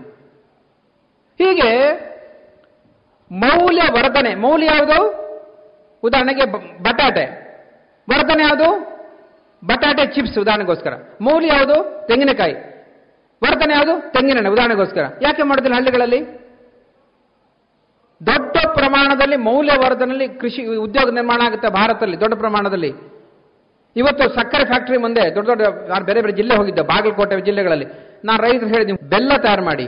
ಒಂದು ಬೆಲ್ಲ ಒಂದು ಕೆ ಜಿ ಅರವತ್ತು ರೂಪಾಯಿ, ಸಾವಯವ ಬೆಲ್ಲ. ಜೋನಿ ಬೆಲ್ಲ ಬರೋದು ನೂರ ಇಪ್ಪತ್ತು ರೂಪಾಯಿ ಇದೆ. ಕಾಕಮ್ಮಿಂದ ಸ್ವಲ್ಪ ಮಧ್ಯಮ ಪಾಕ ಬೆಳಗಾವಿಯಲ್ಲಿ ಮಾಡ್ತಾ ಇರೋದು, ಅದೆಷ್ಟಿದೆ? ಸುಮಾರು ನೂರು ನೂರ ಹತ್ತು ರೂಪಾಯಿ ಇದೆ. ಯಾಕೆ? ಸಕ್ಕರೆ ಫ್ಯಾಕ್ಟರಿ ಮುಂದೆ ವರ್ಷಗಟ್ಟಲೆ ಹಣ ಕೊಡೋದಿಲ್ಲ ಅವರಿಗೆ. ಸಕ್ಕರೆ ನಂಬರ್ ಒನ್ ಶತ್ರು ಮನುಷ್ಯನಿಗೆ. ಸಕ್ಕರೆ ದೊಡ್ಡ ಸಲ್ಫರ್ ಇದೆ, ಗಂಧಕ ಇದೆ, ಮೂಳೆ ಪುಡಿ ಮಾಡ್ತಾ ಇದೆ.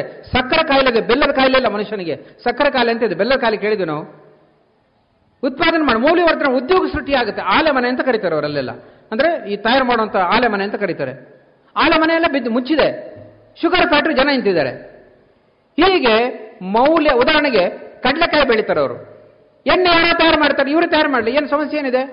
ಪೊಲಿಟಿಕ್ಸ್ ಇದೆ ಹಳ್ಳಿಗಳಲ್ಲಿ, ಏನಿಲ್ಲ ಇಕನಾಮಿಕ್ಸ್ ಇಲ್ಲ.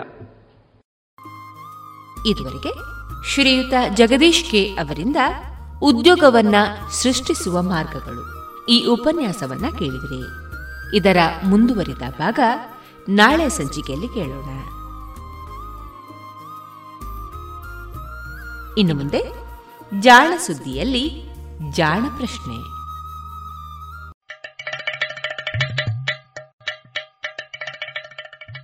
ಕೇಳು ಕೇಳು ಕೇಳು ಜಾಣ, ಜಾಣ ಸುದ್ದಿಯ ಕೇಳು ಕೇಳು ಕೇಳು ಜಾಣ. ಇಂದು ಅಂದು ಮುಂದು ಹಿಂದು ಹರಿವು ತಿಳಿವು ಚುಟುಕು ಬೆರಗು ನಿತ್ಯ ನುಡಿಯುವತ್ತು ತರಲು ನಿತ್ಯ ನುಡಿಯುವತ್ತು ತರಲು ಕೇಳಿ ಜಾಣರ ಜಾಣ ಸುದ್ದಿಯ ಕೇಳು ಕೇಳು ಕೇಳು ಜಾಣ, ಜಾಣ ಸುದ್ದಿಯ ಕೇಳು ಕೇಳು ಕೇಳು ಜಾಣ. ಜಾಣ ಪ್ರಶ್ನೆ.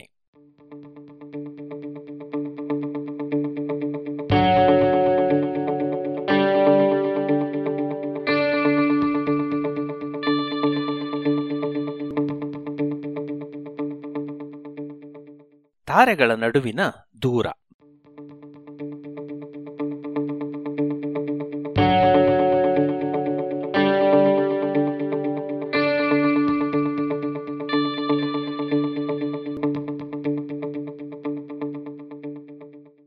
ತಮ್ಮ ವಿದ್ಯಾರ್ಥಿಗಳು ಕೇಳಿದ ಕೆಲವು ಸ್ವಾರಸ್ಯಕರ ಪ್ರಶ್ನೆಗಳ ಪಟ್ಟಿಯನ್ನ ಆದರ್ಶ ವಿದ್ಯಾಲಯದ ಶಿಕ್ಷಕ ಶ್ರೀ ನಂದೀಶ್ ಜಾಣಸುದ್ದಿಗೆ ಕಳಿಸಿದ್ದರು. ಚಂದ್ರ, ಸೂರ್ಯ, ಗ್ರಹ, ನಕ್ಷತ್ರಗಳಂತಹ ಆಕಾಶಕಾಯಗಳ ದೂರವನ್ನ ವಿಜ್ಞಾನಿಗಳು ಹೇಗೆ ಅಳೆಯುತ್ತಾರೆ ಎನ್ನುವ ಪ್ರಶ್ನೆ. ಪ್ರಶ್ನೆಗಳು ಯಾವಾಗಲೂ ಸ್ವಾರಸ್ಯಕರವೇ.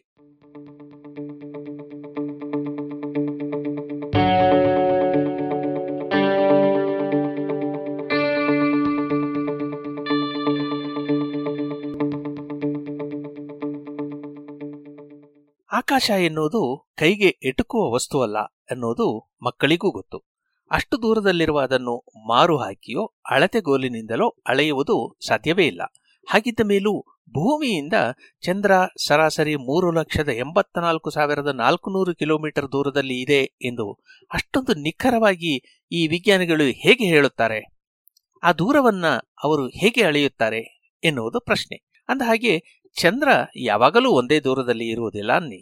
ಕೆಲವೊಮ್ಮೆ ಮೂರು ಲಕ್ಷದ ಅರವತ್ತು ಸಾವಿರ ಕಿಲೋಮೀಟರ್ ಹಾಗೂ ಕೆಲವೊಮ್ಮೆ ನಾಲ್ಕು ಲಕ್ಷದ ಐದು ಸಾವಿರ ಕಿಲೋಮೀಟರ್ನಷ್ಟು ದೂರ ಇರಬಹುದು. ಇದಕ್ಕೆ ಕಾರಣ ಚಂದ್ರ ಭೂಮಿಯ ಸುತ್ತಲೂ ಅಪ್ಪಟವಾದ ವರ್ತುಲಾಕಾರದಲ್ಲಿ ಪ್ರದಕ್ಷಿಣೆ ಹಾಕುವುದಿಲ್ಲ. ಚಂದ್ರನೇ ಅಲ್ಲ, ಭೂಮಿಯೂ ಸೂರ್ಯನ ಸುತ್ತಲೂ ಪ್ರದಕ್ಷಿಣೆ ಹಾಕುವಾಗ ಅಪ್ಪಟ ವರ್ತುಲಾಕಾರದ ಹಾದಿಯಲ್ಲಿ ಚಲಿಸುವುದಿಲ್ಲ. ಹೀಗಾಗಿ ಚಂದ್ರ ಹಾಗೂ ಭೂಮಿ ಅಥವಾ ಇನ್ಯಾವುದೇ ಎರಡು ಆಕಾಶಕಾಯಗಳ ನಡುವೆ ಇರುವ ದೂರವನ್ನು ಸರಾಸರಿ ಎಂದು ಹೇಳುತ್ತಾರಷ್ಟೇ. ಆ ಲೆಕ್ಕದಲ್ಲಿ ಚಂದ್ರ ಭೂಮಿಯಿಂದ ಸುಮಾರು ಮೂರು ಲಕ್ಷದ ಎಂಬತ್ನಾಲ್ಕು ಸಾವಿರದ ನಾಲ್ಕುನೂರು ಕಿಲೋಮೀಟರ್ ದೂರದಲ್ಲಿ ಇದೆ. ಇದನ್ನು ಹೇಗೆ ಅಳೆಯಬಹುದು ಎನ್ನುವುದು ಮುಂದಿನ ಪ್ರಶ್ನೆ. ಅಳತೆ ಎಂದರೆ ಗೊತ್ತಲ್ಲ, ಸಾಮಾನ್ಯವಾಗಿ ಯಾವುದಾದರೂ ಒಂದು ಗೊತ್ತಾದ ಪ್ರಮಾಣದೊಂದಿಗೆ ಇನ್ನೊಂದನ್ನು ಹೋಲಿಸುವುದು ಎಂದರ್ಥ. ಇದನ್ನೇ ನಾವು ಮಾನಕಗಳು ಎನ್ನುತ್ತೇವೆ. ಉದಾಹರಣೆಗೆ, ದೂರವನ್ನು ಅಳೆಯುವ ಮಾನಕಗಳು ಬ್ರಿಟಿಷ್ ಮಾನಕ ಹಾಗೂ ಅಂತಾರಾಷ್ಟ್ರೀಯ ಮಾನಕಗಳು ಎಂಬಂತಿವೆ. ಇವುಗಳಲ್ಲಿ ಬ್ರಿಟಿಷ್ ಮಾನಕದ ಪ್ರಕಾರ ದೂರವನ್ನು ಅಡಿಗಳಲ್ಲಿಯೋ ಮೈಲುಗಳಲ್ಲಿಯೋ ನಮೂದಿಸುತ್ತೇವೆ. ಹಾಗೆಯೇ ಅಂತಾರಾಷ್ಟ್ರೀಯವಾಗಿ ಬಳಸುವ ಮಾನಕಗಳಲ್ಲಿ ದೂರವನ್ನು ಮೀಟರುಗಳಲ್ಲಿಯೂ ಕಿಲೋಮೀಟರುಗಳಲ್ಲಿಯೂ ಅಳೆಯುತ್ತೇವೆ. ಇದನ್ನು ಸಿಜಿಎಸ್ ವ್ಯವಸ್ಥೆ ಅಂತ ಹೇಳುತ್ತೇವೆ, ಸಿಜಿಎಸ್ ಮಾನಕ ಎನ್ನುತ್ತೇವೆ. ಈ ದೂರಗಳನ್ನು ಅಳೆಯಲು ವಿವಿಧ ಸಾಧನಗಳನ್ನು ಬಳಸಬಹುದು. ಉದಾಹರಣೆಗೆ, ಟೇಬಲಿನ ಎರಡು ಕಾಲುಗಳ ನಡುವೆ ಇರುವ ದೂರ ಎಷ್ಟು ಎಂದರೆ ಅದನ್ನು ಅಳೆಯಲು ನಾವು ಅಳತೆ ಪಟ್ಟಿಯನ್ನು ಬಳಸುತ್ತೇವೆ. ಅಳತೆ ಪಟ್ಟಿಯಲ್ಲಿ ಈ ಮಾನಕಗಳಿಗೆ ತಕ್ಕಂತೆ ಗುರುತು ಹಾಕಿರುವುದರಿಂದ ನೇರವಾಗಿ ಅಳೆಯುವುದು ಸುಲಭ. ಹೀಗೆ ನಾವು ಟೇಬಲಿನ ಕಾಲುಗಳ ನಡುವೆ ಮೂರು ಅಡಿ ದೂರ ಇದೆ ಅಂತಲೋ ಒಂದು ಮೀಟರ್ ದೂರ ಇದೆ ಅಂತಲೋ ಹೇಳುತ್ತೇವೆ. ಇಂತಹ ಅಳತೆ ಬಲು ಹತ್ತಿರದಲ್ಲಿರುವ ಅಂತರಗಳನ್ನು ಅಳೆಯಲು ಅನುಕೂಲ. ಸ್ವಲ್ಪ ದೂರದ ಅಳತೆಯನ್ನು ಅಳೆಯಲು ಬೇರೆಯದೇ ಸಾಧನಗಳನ್ನು ಬಳಸಬೇಕಾಗುತ್ತದೆ. ಉದಾಹರಣೆಗೆ, ಒಂದು ಊರಿನಿಂದ ಇನ್ನೊಂದು ಊರಿಗೆ ಎಷ್ಟು ದೂರವಿದೆ ಎಂದು ಅಳೆಯುವುದಕ್ಕೆ ಅಳತೆ ಪಟ್ಟಿಯನ್ನು ಇಟ್ಟುಕೊಂಡು ಅಳೆಯುವುದಾದರೆ ಅದು ಬಲು ಕಷ್ಟ. ಇದಕ್ಕೆ ಬೇರೆ ಉಪಾಯ ಹೂಡಬೇಕಾಗುತ್ತದೆ. ಸರಳವಾದ ಒಂದು ಉಪಾಯ ಎಂದರೆ ಗೊತ್ತಾದ ವ್ಯಾಸ ಅಥವಾ ಸುತ್ತಳತೆ ಇರುವ ಚಕ್ರವನ್ನು ಉಪಯೋಗಿಸಿ ಅಳೆಯುವುದು. ಚಕ್ರದ ಸುತ್ತಳತೆ ಒಂದು ಮೀಟರ್ ಎಂದಿದೆ ಎಂದುಕೊಳ್ಳೋಣ. ಇದನ್ನು ಓಡಿಸುತ್ತಾ ಆ ಇನ್ನೊಂದು ಊರಿಗೆ ಹೋದೆವು ಎನ್ನಿ.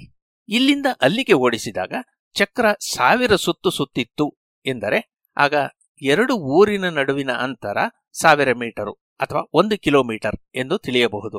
ನೀವು ಜೋರಾಗಿ ಓಡಿದರೂ ನಿಧಾನವಾಗಿ ನಡೆದರೂ ಆ ಚಕ್ರ ಸುತ್ತುವ ಸುತ್ತುಗಳ ಸಂಖ್ಯೆ ಬದಲಾಗುವುದಿಲ್ಲ. ಹೀಗಾಗಿ ಇದು ಕೂಡ ದೂರವನ್ನು ಅಳೆಯುವ ಒಂದು ವಿಧಾನವಾಗುತ್ತದೆ. ಬಲು ಹಿಂದಿನ ಕಾಲದಲ್ಲಿ ನಮ್ಮ ಕಾಲ್ ಹೆಜ್ಜೆಗಳ ಸಂಖ್ಯೆಯಿಂದಲೇ, ಎಷ್ಟು ಹೆಜ್ಜೆ ಇಡುತ್ತೇವೆ ಎನ್ನುವುದರಿಂದಲೇ ಊರು ಊರುಗಳ ನಡುವಿನ ದೂರವನ್ನು ಅಳೆಯುತ್ತಿದ್ದರು.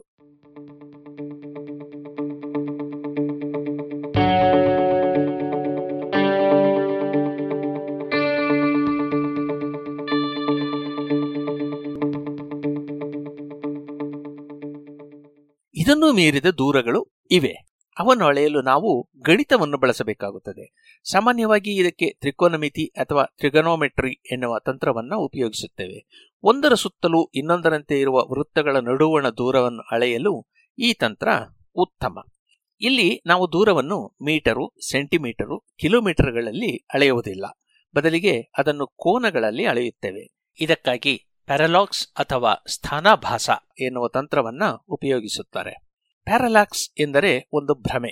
ಯಾವುದೇ ಒಂದು ನಿರ್ದಿಷ್ಟ ವಸ್ತುವಿನ ಹಿನ್ನೆಲೆಯಲ್ಲಿ ಮತ್ತೊಂದು ವಸ್ತುವಿನ ಸ್ಥಾನವನ್ನು ಬೇರೆ ಬೇರೆ ಸ್ಥಳದಿಂದ ಗಮನಿಸಿದರೆ ಎರಡನೆಯ ವಸ್ತುವಿನ ಸ್ಥಾನ ಬೇರೆ ಬೇರೆಯಾಗಿ ಕಾಣುತ್ತದೆ. ಉದಾಹರಣೆಗೆ, ನಿಮ್ಮ ಮೂಗಿನ ಮುಂದೆ ಕೈ ಚಾಚಿ ತೋರು ಬೆರಳನ್ನು ಎತ್ತಿ ಹಿಡಿಯಿರಿ. ಈಗ ಈ ತೋರು ಬೆರಳು ನಿಮಗೆ ಒಂದು ನಿರ್ದಿಷ್ಟ ಸ್ಥಾನ, ಇದರ ಆಚೆಗೆ ಇರುವ ಯಾವುದೇ ವಸ್ತುವನ್ನು ಗಮನಿಸಿ. ಉದಾಹರಣೆಗೆ ದೂರದಲ್ಲಿರುವ ಮರ. ಈಗ ಮೊದಲು ಬಲಗಣ್ಣು ಮುಚ್ಚಿ ಮರವನ್ನು ಗಮನಿಸಿದರೆ ಅದು ನಿಮ್ಮ ಬೆರಳಿನ ಎಡಕ್ಕೆ ಇರುವಂತೆ ಕಾಣುತ್ತದೆ. ಅದೇ ಎಡಗಣ್ಣು ಮುಚ್ಚಿ ನೋಡಿದರೆ ಮರ ಬೆರಳಿನ ಬಲಕ್ಕೆ ಇರುವಂತೆ ಕಾಣುತ್ತದೆ. ಮರ ಇದ್ದಲ್ಲಿಯೇ ಇದ್ದರೂ ಬೆರಳಿನ ಸ್ಥಾನಕ್ಕೆ ಹೋಲಿಸಿದಾಗ ಅದರ ಸ್ಥಾನ ಪಲ್ಲಟವಾದಂತೆ, ಅರ್ಥಾತ್ ಸ್ಥಾನ ಬದಲಾದಂತೆ ತೋರುತ್ತದೆ ಅಥವಾ ಅದು ಚಲಿಸಿದಂತೆ ತೋರುತ್ತದೆ. ಬಸ್ಸು ಕಾರಿನಲ್ಲಿ ಚಲಿಸುವಾಗ ದಾರಿ ಬದಿಯಲ್ಲಿರುವ ದೀಪದ ಕಂಬ ಹಿಂದಕ್ಕೆ ಹೋದಂತೆ ಅನಿಸುವುದು ಕೂಡ ಇದೇ ಕಾರಣಕ್ಕೆ. ನಮ್ಮ ಸ್ಥಾನ ಬದಲಾದ ಹಾಗೆ ಕಂಬದ ಸ್ಥಾನವೂ ಬದಲಾದಂತೆ ತೋರುತ್ತದೆ. ಈ ಭ್ರಮೆಯನ್ನೇ ವಸ್ತುಗಳು ಎಷ್ಟು ದೂರದಲ್ಲಿವೆ ಎಂಬುದನ್ನು ಅಳೆಯಲು ಕೂಡ ಬಳಸಬಹುದು.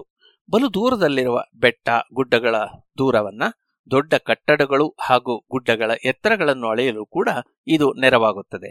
ಸ್ಥಾನಾಭಾಸದಿಂದ ದೂರವನ್ನು ಲೆಕ್ಕ ಹಾಕುವುದು ಹೇಗೆ? ಬೆರಳು, ಮರ ಮತ್ತು ನಮ್ಮ ಕಣ್ಣುಗಳನ್ನ ಒಂದರೊಳಗೊಂದು ಇರುವ ಒಂದೇ ಕೇಂದ್ರ ಬಿಂದು ಇರುವಂತಹ ವೃತ್ತಗಳು ಎಂದು ನಾವು ಪರಿಗಣಿಸಿದರೆ ಇದು ಸುಲಭ. ವೃತ್ತಗಳು ಎಷ್ಟೇ ದೊಡ್ಡವಾಗಿದ್ದರೂ ಒಟ್ಟು ಮುನ್ನೂರ ಅರವತ್ತು ಡಿಗ್ರಿ ಕೋನಗಳಷ್ಟೇ ಇರುತ್ತವೆ. ಪ್ಯಾರಲಾಕ್ಸಿನ ಮೂಲಕ ಈ ಕೋನವನ್ನು ಅಳೆದು ತನ್ಮೂಲಕ ವಿವಿಧ ವೃತ್ತಗಳ ನಡುವಣ ದೂರವನ್ನ ಅಳೆಯಬಹುದು.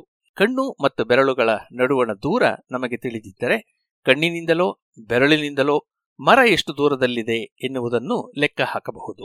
ಗ್ರಹ ತಾರೆಗಳ ದೂರವನ್ನು ಲೆಕ್ಕ ಹಾಕಲು ಪ್ಯಾರಲಾಕ್ಸ್ ಬಳಸುವುದು ಹೇಗೆ ಎನ್ನುವುದು ಮುಂದಿನ ಪ್ರಶ್ನೆ. ಬೆರಳಿನಾಚೆ ಮರ ಓಡಾಡುವುದಕ್ಕೆ ಕಾರಣ ನಮ್ಮ ಎರಡು ಕಣ್ಣುಗಳ ನಡುವಣ ದೂರ.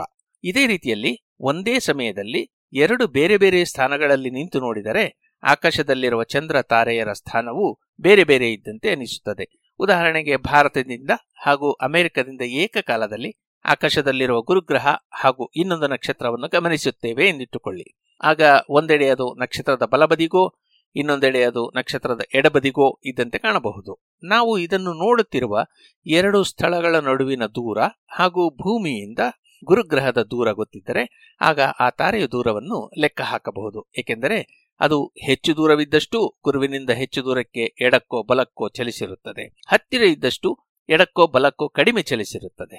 ದೂರದಲ್ಲಿರುವ ಮರವನ್ನು ನೋಡುವಾಗ ಬೆರಳನ್ನು ಹಾಗೆಯೇ ಒಂದು ನಿಮಿಷ ಕಣ್ಣಿಗೆ ಹತ್ತಿರ ತಂದರೆ ಆಗ ಮರದ ಸ್ಥಾನಾಭಾಸ ಬದಲಾವಣೆ ಆಗುತ್ತದೆ, ಅದು ಕಡಿಮೆ ಚಲಿಸಿದಂತೆ ಅನಿಸುತ್ತದೆ, ಅಲ್ಲವೇ? ಹೀಗೆ ಗ್ರಹಗಳ ದೂರವನ್ನು ಅಳೆಯಲು ಈ ತಂತ್ರವನ್ನು ಗ್ರೀಕ್ ಖಗೋಲಜ್ಞನಾದ ಅಸಿಸಿ ಎಂಬಾತ ಮೊತ್ತ ಮೊದಲ ಬಾರಿಗೆ ಹದಿನೇಳನೆಯ ಶತಮಾನದಲ್ಲಿ ಬಳಸಿದ್ದ. ಚಂದ್ರನ ದೂರವನ್ನು ಅಳೆದಿದ್ದ. ಅದಕ್ಕೂ ಹಿಂದೆ ಕೂಡ ನಮ್ಮ ಭಾರತೀಯರು ಇದೇ ತ್ರಿಗೋನೋಮೆಟ್ರಿ ತಂತ್ರವನ್ನು ಬಳಸಿಕೊಂಡು ಸೂರ್ಯ ಹಾಗೂ ಗ್ರಹಗಳ ಅಂತರವನ್ನು ಕೂಡ ಲೆಕ್ಕ ಹಾಕಲು ಬಳಸಿದ್ದರು. ಬಹಳ ದೂರದಲ್ಲಿರುವ ತಾರೆಗಳ ಪಲ್ಲಟ ಸಾಮಾನ್ಯವಾಗಿ ಅಷ್ಟು ಜಾಸ್ತಿ ಅನ್ನಿಸುವುದಿಲ್ಲ. ಇದಕ್ಕೆ ನಾವು ಅದನ್ನು ನೋಡುವ ಸ್ಥಾನಗಳ ನಡುವಣ ದೂರವೂ ಕೂಡ ಬಲು ಹೆಚ್ಚಾಗಬೇಕಾಗುತ್ತದೆ. ಹೀಗಾಗಿ ಖಗೋಳ ವಿಜ್ಞಾನಿಗಳು ದೂರವನ್ನು ಅಳೆಯಬೇಕಾದ ತಾರೆಯನ್ನು ಎರಡು ವಿಭಿನ್ನ ಋತುಗಳಲ್ಲಿ ಗಮನಿಸಿ ಸ್ಥಾನಾಭಾಸ ಅನ್ನು ಗುರುತಿಸುತ್ತಾರೆ. ಎರಡು ಋತುಗಳು ಎಂದರೆ ಭೂಮಿ ಸೂರ್ಯನ ಸುತ್ತಲೂ ಚಲಿಸುವ ಹಾದಿಯಲ್ಲಿ ಎರಡು ವಿಭಿನ್ನ ಸ್ಥಾನಗಳು ಎಂದಷ್ಟೇ. ಇವು ಲಕ್ಷಾಂತರ ಕಿಲೋಮೀಟರ್ ದೂರ ಇರುತ್ತದೆ. ಈ ಸಂದರ್ಭದಲ್ಲಿ ಸೂರ್ಯನಿಗೆ ಹೋಲಿಸಿದರೆ ನಕ್ಷತ್ರಗಳ ಸ್ಥಾನ ಬದಲಾಗಿರುತ್ತದೆ. ಸೂರ್ಯಾಸ್ತದ ವೇಳೆ ಅವು ಕ್ಷಿತಿಜದಿಂದ ಎಷ್ಟು ಕೋನದಲ್ಲಿವೆ ಅಥವಾ ನೆಲದಿಂದ ಮೇಲೆ ಎಷ್ಟು ಕೋನದಲ್ಲಿವೆ ಎಂಬುದನ್ನು ಲೆಕ್ಕ ಹಾಕಿದರೆ ಸ್ಥಾನಪಲ್ಲಟವಾದದ್ದು ಗೊತ್ತಾಗುತ್ತದೆ. ಸೂರ್ಯನ ದೂರ ನಮಗೆ ತಿಳಿದಿರುವುದರಿಂದ ತಾರೆಯರ ದೂರವನ್ನು ಲೆಕ್ಕ ಹಾಕುವುದು ಕೂಡ ಸುಲಭವಾಗುತ್ತದೆ. ಹೀಗೆ ಸೂರ್ಯನಲ್ಲದೆ ಬೇರೆ ತಾರೆಗಳನ್ನು ನಾವು ಒಂದು ಗುರುತನ್ನಾಗಿ ಇಟ್ಟುಕೊಂಡು ಇತರೆ ತಾರೆಗಳ ದೂರವನ್ನು ಲೆಕ್ಕ ಹಾಕಬಹುದು.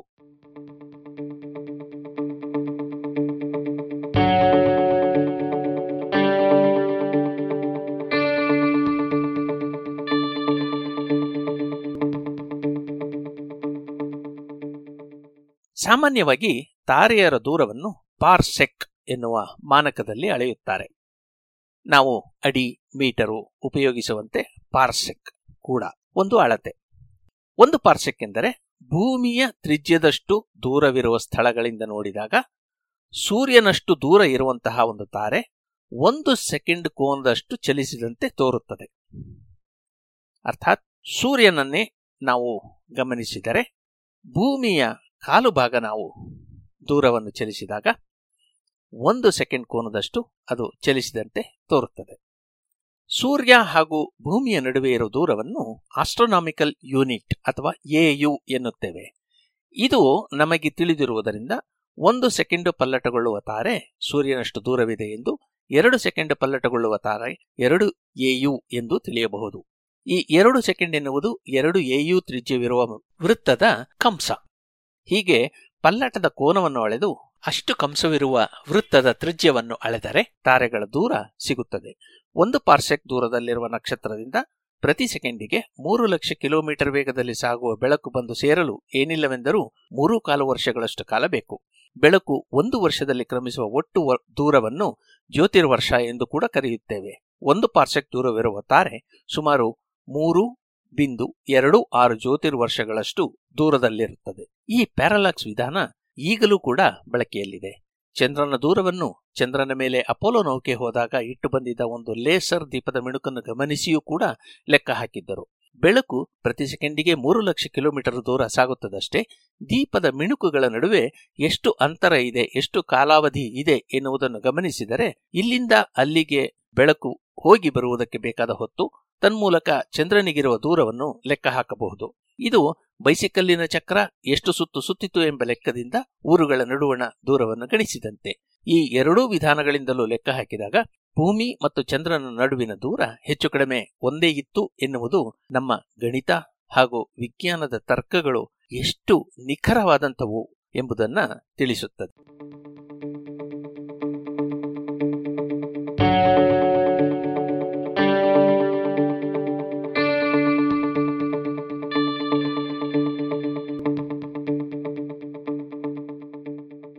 ಇದು ಇಂದಿನ ಜಾಣ ಪ್ರಶ್ನೆ.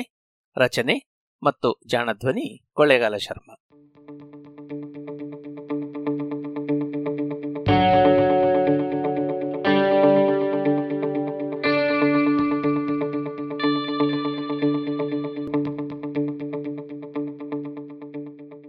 ಮುಂದಿನ ವಾರ ಇನ್ನೊಂದು ಪ್ರಶ್ನೆ ಇದೆ.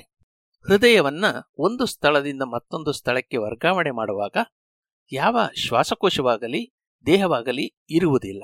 ಅಂದಮೇಲೆ ಹೃದಯ ಜೀವಂತವಾಗಿರಲು ಹೇಗೆ ಸಾಧ್ಯ? ಉತ್ತರ ಮುಂದಿನ ವಾರ.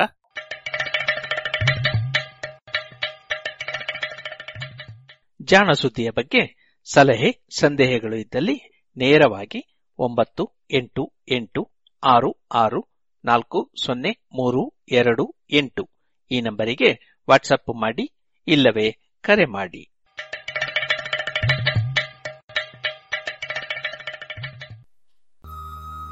ಇದುವರೆಗೆ ಜಾಣ ಸುದ್ದಿ ಕೇಳಿದಿರಿ. ಇನ್ನು ಮುಂದೆ ಮಧುರ ಗಾನ ಪ್ರಸಾರವಾಗಲಿದೆ.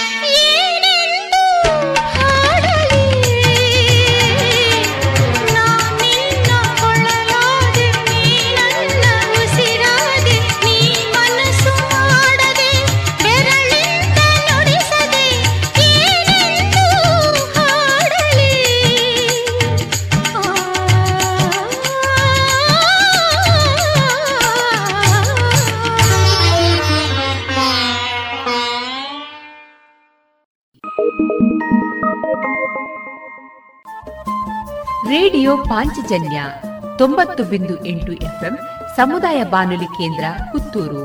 ಇದು ಜೀವ ಜೀವದ ಸ್ವರ ಸಂಚಾರ.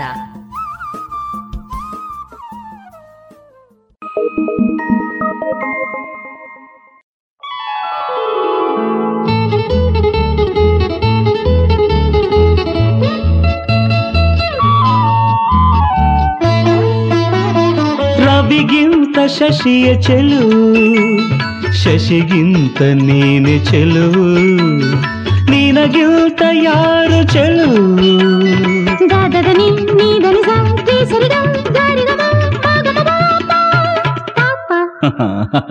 ರವಿಗಿಂತ ಶಶಿಯ ಚೆಲುವು, ಶಶಿಗಿಂತ ನೀವೆ ಚೆಲುವು, ದಾದದ ನೀನಿ ಧನಿ ಸಾರಿ ಸರಿಗ ಗಾರಿಗಮ ಮಾಗಮ ಪಾಪ ಪಾಪ.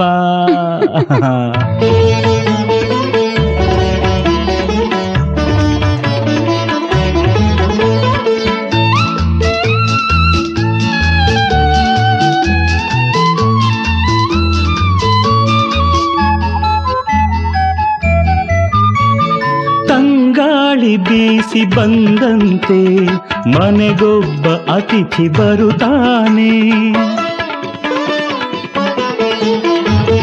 ಅಂಗಳದ ಹೂವು ನಲಿವಂತೆ ಸಂತಸದ ಗಂಧ ತರುತ್ತಾನೆ, ಕೊದಲ್ ನುಡಿಯು ಸವಿಯ ಜನತೆ ನಗುವು ಕೆನೆಯ ಹಾಲಂತೆ, ಮಡಿಲ ಮಂದಾರ ಮನೆಯ ಸಿಂಗಾರ, ಬಾಳೆ ಬಂಗಾರ ತುಂಟ ಹುಡುಗ ಅವ ಆಡುವಾಗ. ರವಿಗಿಂತ ಶಶಿಯ ಚೆಲುವು, ಶಶಿಗಿಂತ ನೀನೆ ಚೆಲುವು.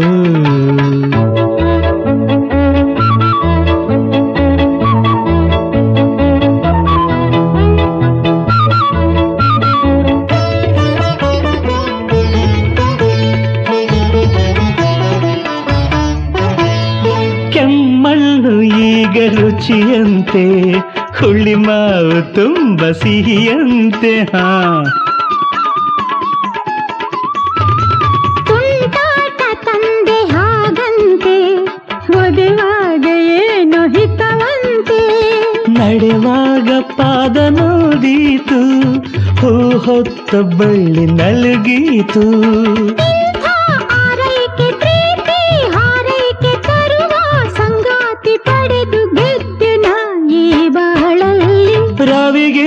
ಶಶಿಯ ಚೆಲುವು, ಶಶಿಗಿಂತ ನೀವೆ ಚೆಲುವು.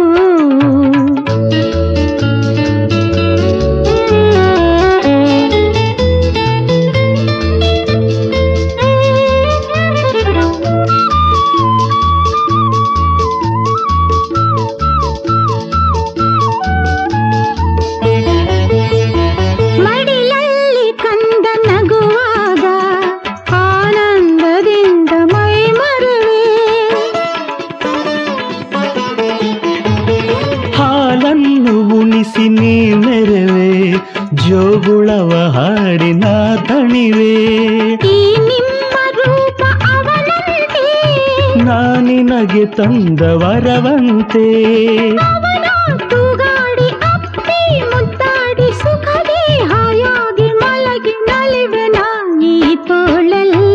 ರವಿಗಿಂತ ಶಶಿಯ ಚೆಲುವು, ಶಶಿಗಿಂತ ನೀವೆ ಚೆಲುವು, ನಿನಗಿಂತ ಯಾರು ಚೆಲುವು, ದಾದನಿ ನೀದನಿ ಸಾರಿ ಸರಿಗ ಗಾರಿಗಮ ವಾ ಪಾಪ.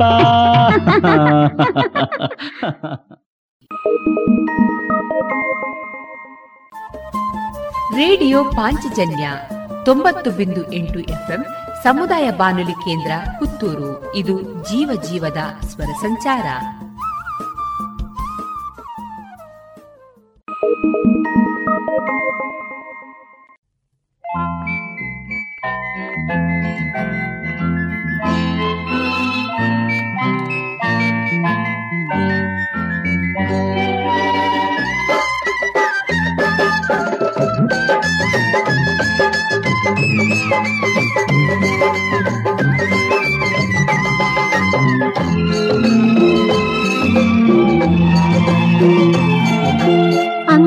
ಚಂದದ ಗಿಣಿಯೇ, ಸಿಹಿಗನ್ನಡ ದಿಂಪಿನ ನುಡಿಯೇ,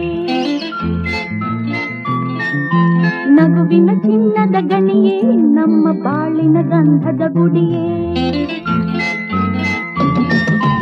ಅಂದದ ಚಂದದ ಗಿಣಿಯೇ, ಸಿಹಿಗನ್ನಡ ದಿಂಪಿನ ನುಡಿಯೇ, ನಗುವಿನ ಚಿನ್ನದ ಗಣಿಯೇ, ನಮ್ಮ ಬಾಳಿನ ಗಂಧದ ಗುಡಿಯೇ. ಚಿನ್ನ ನಿನ್ನ ಕಣ್ಣಲ್ಲಿನ್ನೂ ಕಣ್ಣೀರೆ ತಗೆಯೇ, ತಾಯಿ ತಂದೆ ಜೀವ ನೀನೇ, ದೈವ ತಂದ ಭಾಗ್ಯ ನೀನೇ.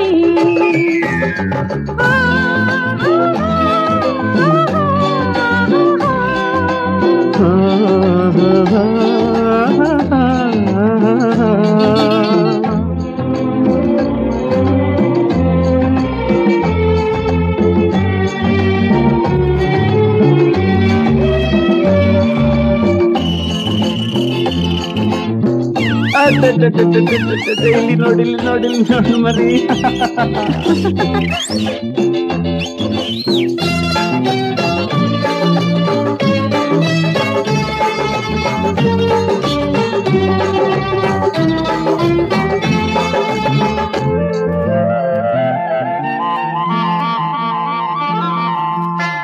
ಮಾತೆಯ ಮಮತೆಯ ಭೂವನದಲ್ಲಿ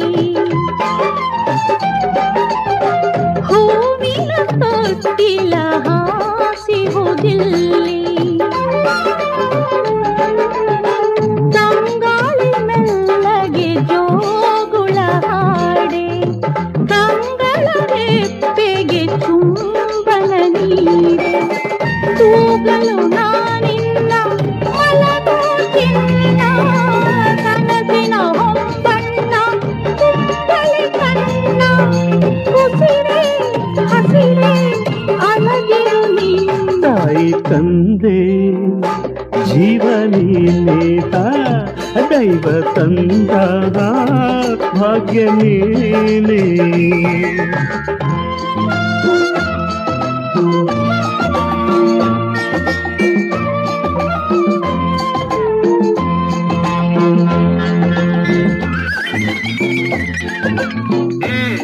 ನನ್ನ ಚಿನ್ನ ನನ್ನ ಬಂಗಾರ ನೋಡಮ್ಮ ಇಲ್ಲಿ ನಗು ಮಗುವ.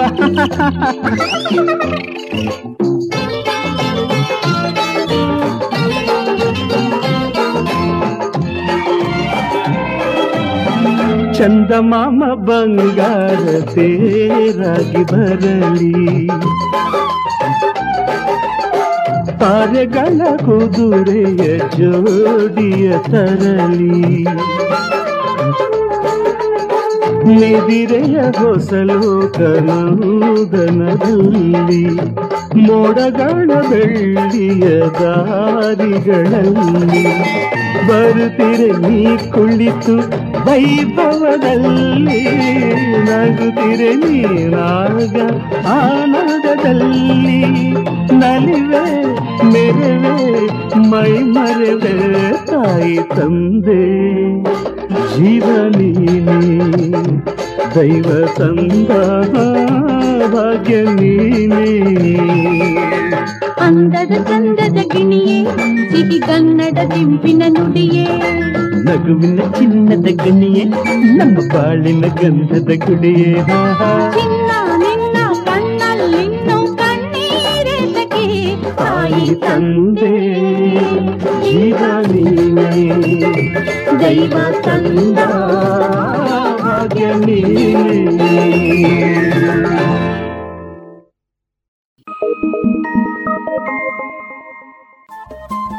ರೇಡಿಯೋ ಪಾಂಚಜನ್ಯ ತೊಂಬತ್ತು ಬಿಂದು ಎಂಟು ಎಫ್ಎಂ ಸಮುದಾಯ ಬಾನುಲಿ ಕೇಂದ್ರ ಪುತ್ತೂರು. ಇದು ಜೀವ ಜೀವದ ಸ್ವರ ಸಂಚಾರ.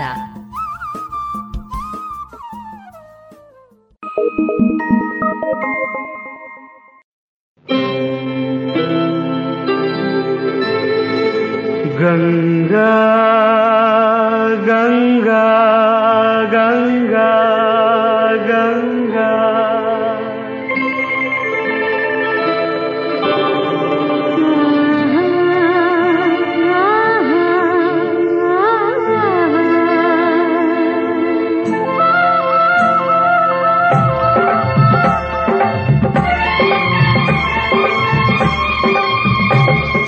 ಗಂಗಾ ನನ್ನ ಗಂಗಾ ಬಾ ಗಂಗಾ ನನ್ನ ಗಂಗಾ ಮುಗಿಲ ಮರೆಯಲ್ಲಿ ನೀ ಅವಿತರು ಬಿಡಲಾರೆ ನಿನ್ನ ಸಂಗ ಗಂಗಾ ನನ್ನ ಗಂಗಾ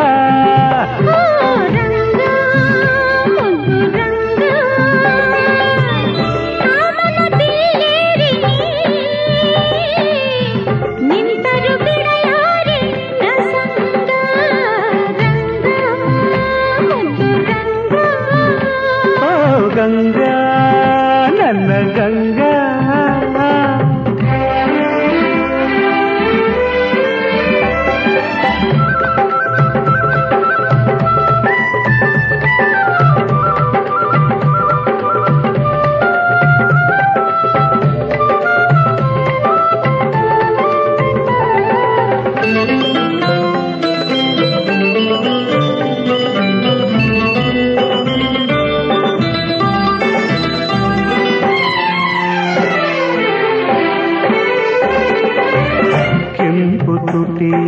ತುಂಟಾಟ ಕಂಡು ಆಸೆಯಿಂದ ಪಳಿಗೋಡಿ ಬರಲು ಏಕೆ ನೀವಾಡಿದೆ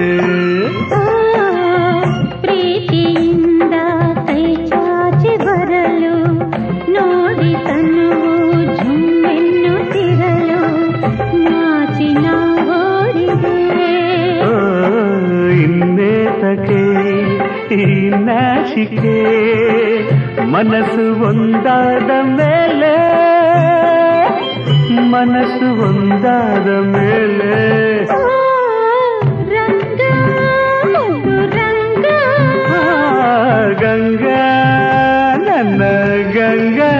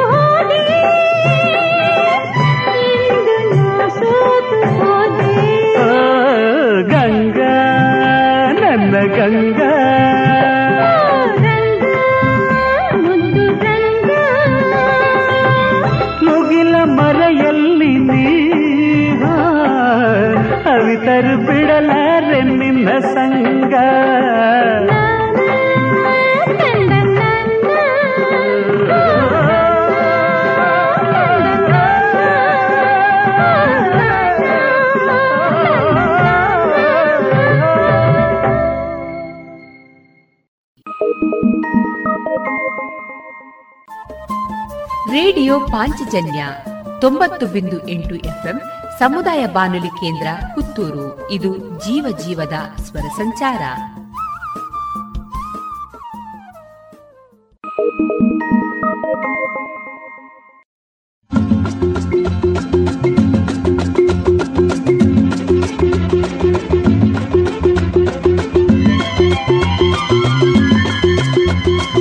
ಅರಿವನ್ನು ಕೊಡುವಳು ಹೆಣ್ಣು, ಸಿರಿಯನ್ನು ಕೊಡುವಳು ಹೆಣ್ಣು, ಶಕ್ತಿಯ ಕೊಡುವಳು ಹೆಣ್ಣು, ಎನ್ನೇ ಬಾಳಿನ ಕಣ್ಣು.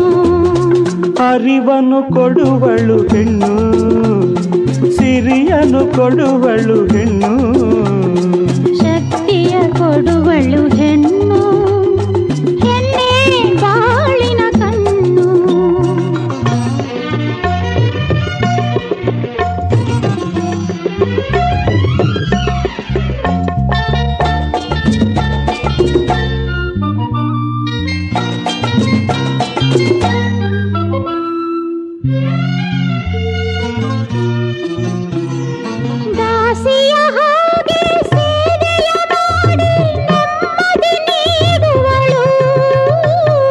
ಮಂತ್ರಿಯ ಹಾಗೆ ಸಮಯಕ್ಕೆ ತಕ್ಕ ಬುದ್ಧಿಯ ಹೇಳುವಳು.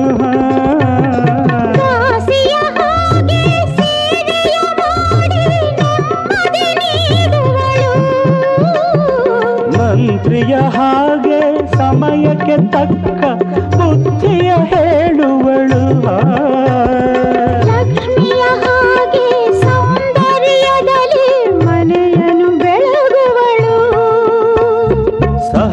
ತೋರಿ ಭೂಮಿಯ ಹಾಗೆ ಅಕ್ಕರ ತೋರಿ ಅಮ್ಮನ ಹಾಗೆ ಜೊತೆಯಲ್ಲಿ ನಡೆದು ನರಳಿನ ಹಾಗೆ ಸುಖವನ್ನು ನೀಡುವಳು. ಅರಿವನ್ನು ಕೊಡುವಳು ಸಿರಿಯನ್ನು ಕೊಡುವಳು ಶಕ್ತಿಯ ಕೊಡುವಳು ಹೆಣ್ಣು ಹೆಣ್ಣೆ ಬಾಳಿನ ಕಣ್ಣು.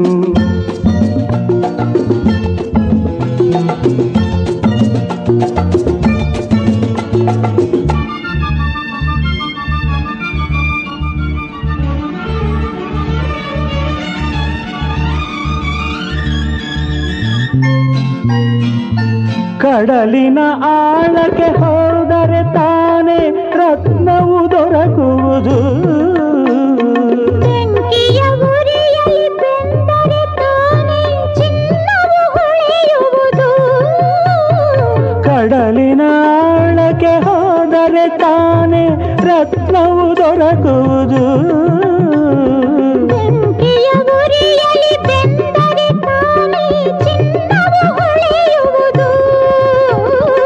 ಕಲ್ಲಿಗೆ ಉಳಿಯಲಿ ಹೊಡೆದರೆ ತಾನೇ ಅಂದವು ಮೂಡುವುದು.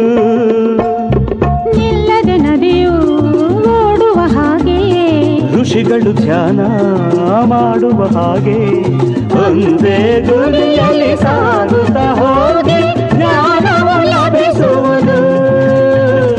ಅರಿವನ್ನು ಕೊಡುವಳು ಹೆಣ್ಣು ಸಿರಿಯನ್ನು ಕೊಡುವಳು ಶಕ್ತಿಯ ಕೊಡುವಳು ಹೆಣ್ಣು ಹೆಣ್ಣೆ ಬಾಳಿನ ಕಣ್ಣು.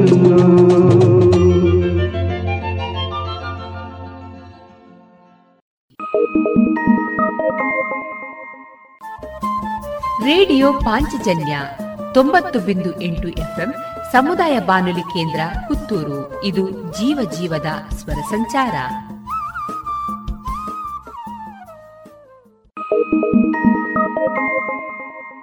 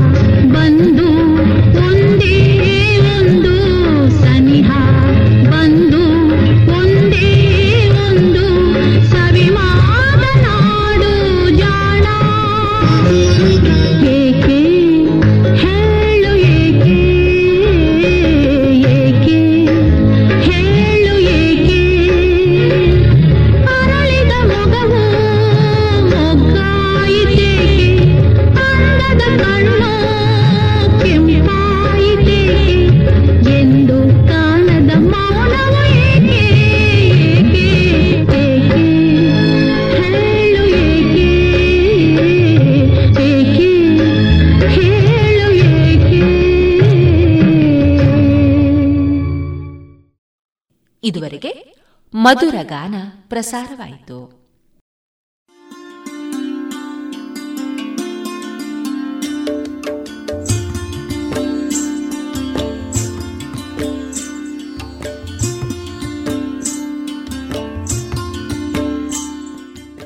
ರೇಡಿಯೋ ಪಾಂಚಜನ್ಯ ಸಮುದಾಯ ಬಾನುಲಿ ಕೇಂದ್ರದಿಂದ ನಿಮ್ಮ ಕಾರ್ಯಕ್ರಮಗಳು ಪ್ರಸಾರವಾಗಬೇಕೇ?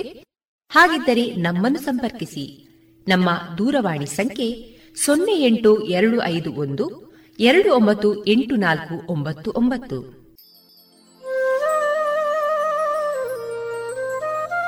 ಗಮನಿಸಿ ಕೇಳುಗರೆ, ನಮ್ಮ ಕಾರ್ಯಕ್ರಮಗಳನ್ನು ವೆಬ್ಸೈಟ್ ಮೂಲಕ ಕೂಡ ಆಲಿಸಬಹುದು. ನಮ್ಮ ವೆಬ್ಸೈಟ್ ವಿಳಾಸ W W W dot radio Panchajanya dot com. ಇಲ್ಲಿ ಆರ್ಕೈವ್ಸ್ನ ಭಾಗಕ್ಕೆ ಹೋಗಿ ಕ್ಲಿಕ್ ಮಾಡಿದರೆ ಹಳೆ ಕಾರ್ಯಕ್ರಮಗಳನ್ನು ಕೂಡ ಆಲಿಸಬಹುದು. ಜೊತೆಗೆ ನಮ್ಮ ಪ್ರಸಾರವನ್ನು ಆಪ್ ಮೂಲಕವೂ ಕೇಳಬಹುದು. ಪ್ಲೇಸ್ಟೋರ್ನಲ್ಲಿ ಪಾಂಚಜನ್ಯ ಸರ್ಚ್ ಮಾಡಿ ಡೌನ್ಲೋಡ್ ಮಾಡಿಕೊಂಡು ತಮ್ಮ ಮೊಬೈಲ್ಗಳಿಗೆ ಇನ್ಸ್ಟಾಲ್ ಮಾಡಿದರೆ ರೇಡಿಯೋ ಪ್ರಸಾರದ ಕಾರ್ಯಕ್ರಮವನ್ನು ನೀವು ಆಲಿಸಬಹುದು. ನಮ್ಮ ಪ್ರಸಾರದ ಬಗೆಗೆ ನಿಮ್ಮ ಅಭಿಪ್ರಾಯಗಳನ್ನು ಹಂಚಿಕೊಳ್ಳಲು ನಮ್ಮ ವಿಳಾಸ ರೇಡಿಯೋ ಪಾಂಚಜನ್ಯ ತೊಂಬತ್ತು ಬಿಂದು ಎಂಟು ಎಫ್ಎಂ ಸಮುದಾಯ ಬಾನುಲಿ ಕೇಂದ್ರ, ನೆಹರು ನಗರ, ಪುತ್ತೂರು. ನಮ್ಮ ದೂರವಾಣಿ ಸಂಖ್ಯೆ ಸೊನ್ನೆ ಎಂಟು ಎರಡು ಐದು ಒಂದು ಎರಡು ಒಂಬತ್ತು ಎಂಟು ನಾಲ್ಕು ಒಂಬತ್ತು ಒಂಬತ್ತು. ಇಮೇಲ್ ವಿಳಾಸ radio Panchajanya at Gmail dot com. ನಮ್ಮ ವಿಳಾಸ ಮತ್ತೊಮ್ಮೆ ರೇಡಿಯೋ ಪಾಂಚಜನ್ಯ ತೊಂಬತ್ತು ಬಿಂದು ಎಂಟು ಎಫ್ಎಂ ಸಮುದಾಯ ಬಾನುಲಿ ಕೇಂದ್ರ, ನೆಹರು ನಗರ, ಪುತ್ತೂರು. ನಮ್ಮ ದೂರವಾಣಿ ಸಂಖ್ಯೆ ಸೊನ್ನೆ ಎಂಟು ಎರಡು ಐದು ಒಂದು ಎರಡು ಒಂಬತ್ತು ಎಂಟು ನಾಲ್ಕು ಒಂಬತ್ತು ಒಂಬತ್ತು. ಇಲ್ಲಿಗೆ ಈ ಹೊತ್ತಿನ ಪ್ರಸಾರ ಕಾರ್ಯಕ್ರಮವನ್ನ ಮುಕ್ತಾಯಗೊಳಿಸುತ್ತಿದ್ದೇವೆ. ಆತ್ಮೀಯ ಕೇಳುಗರಿಗೆಲ್ಲ ರೇಡಿಯೋ ಪಾಂಚಜನ್ಯದ ಬಳಗದ ಪರವಾಗಿ ನಾನು ತೇಜಸ್ವಿ ರಾಜೇಶ್ ಮಾಡುವ ಅನಂತ ವಂದನೆಗಳು.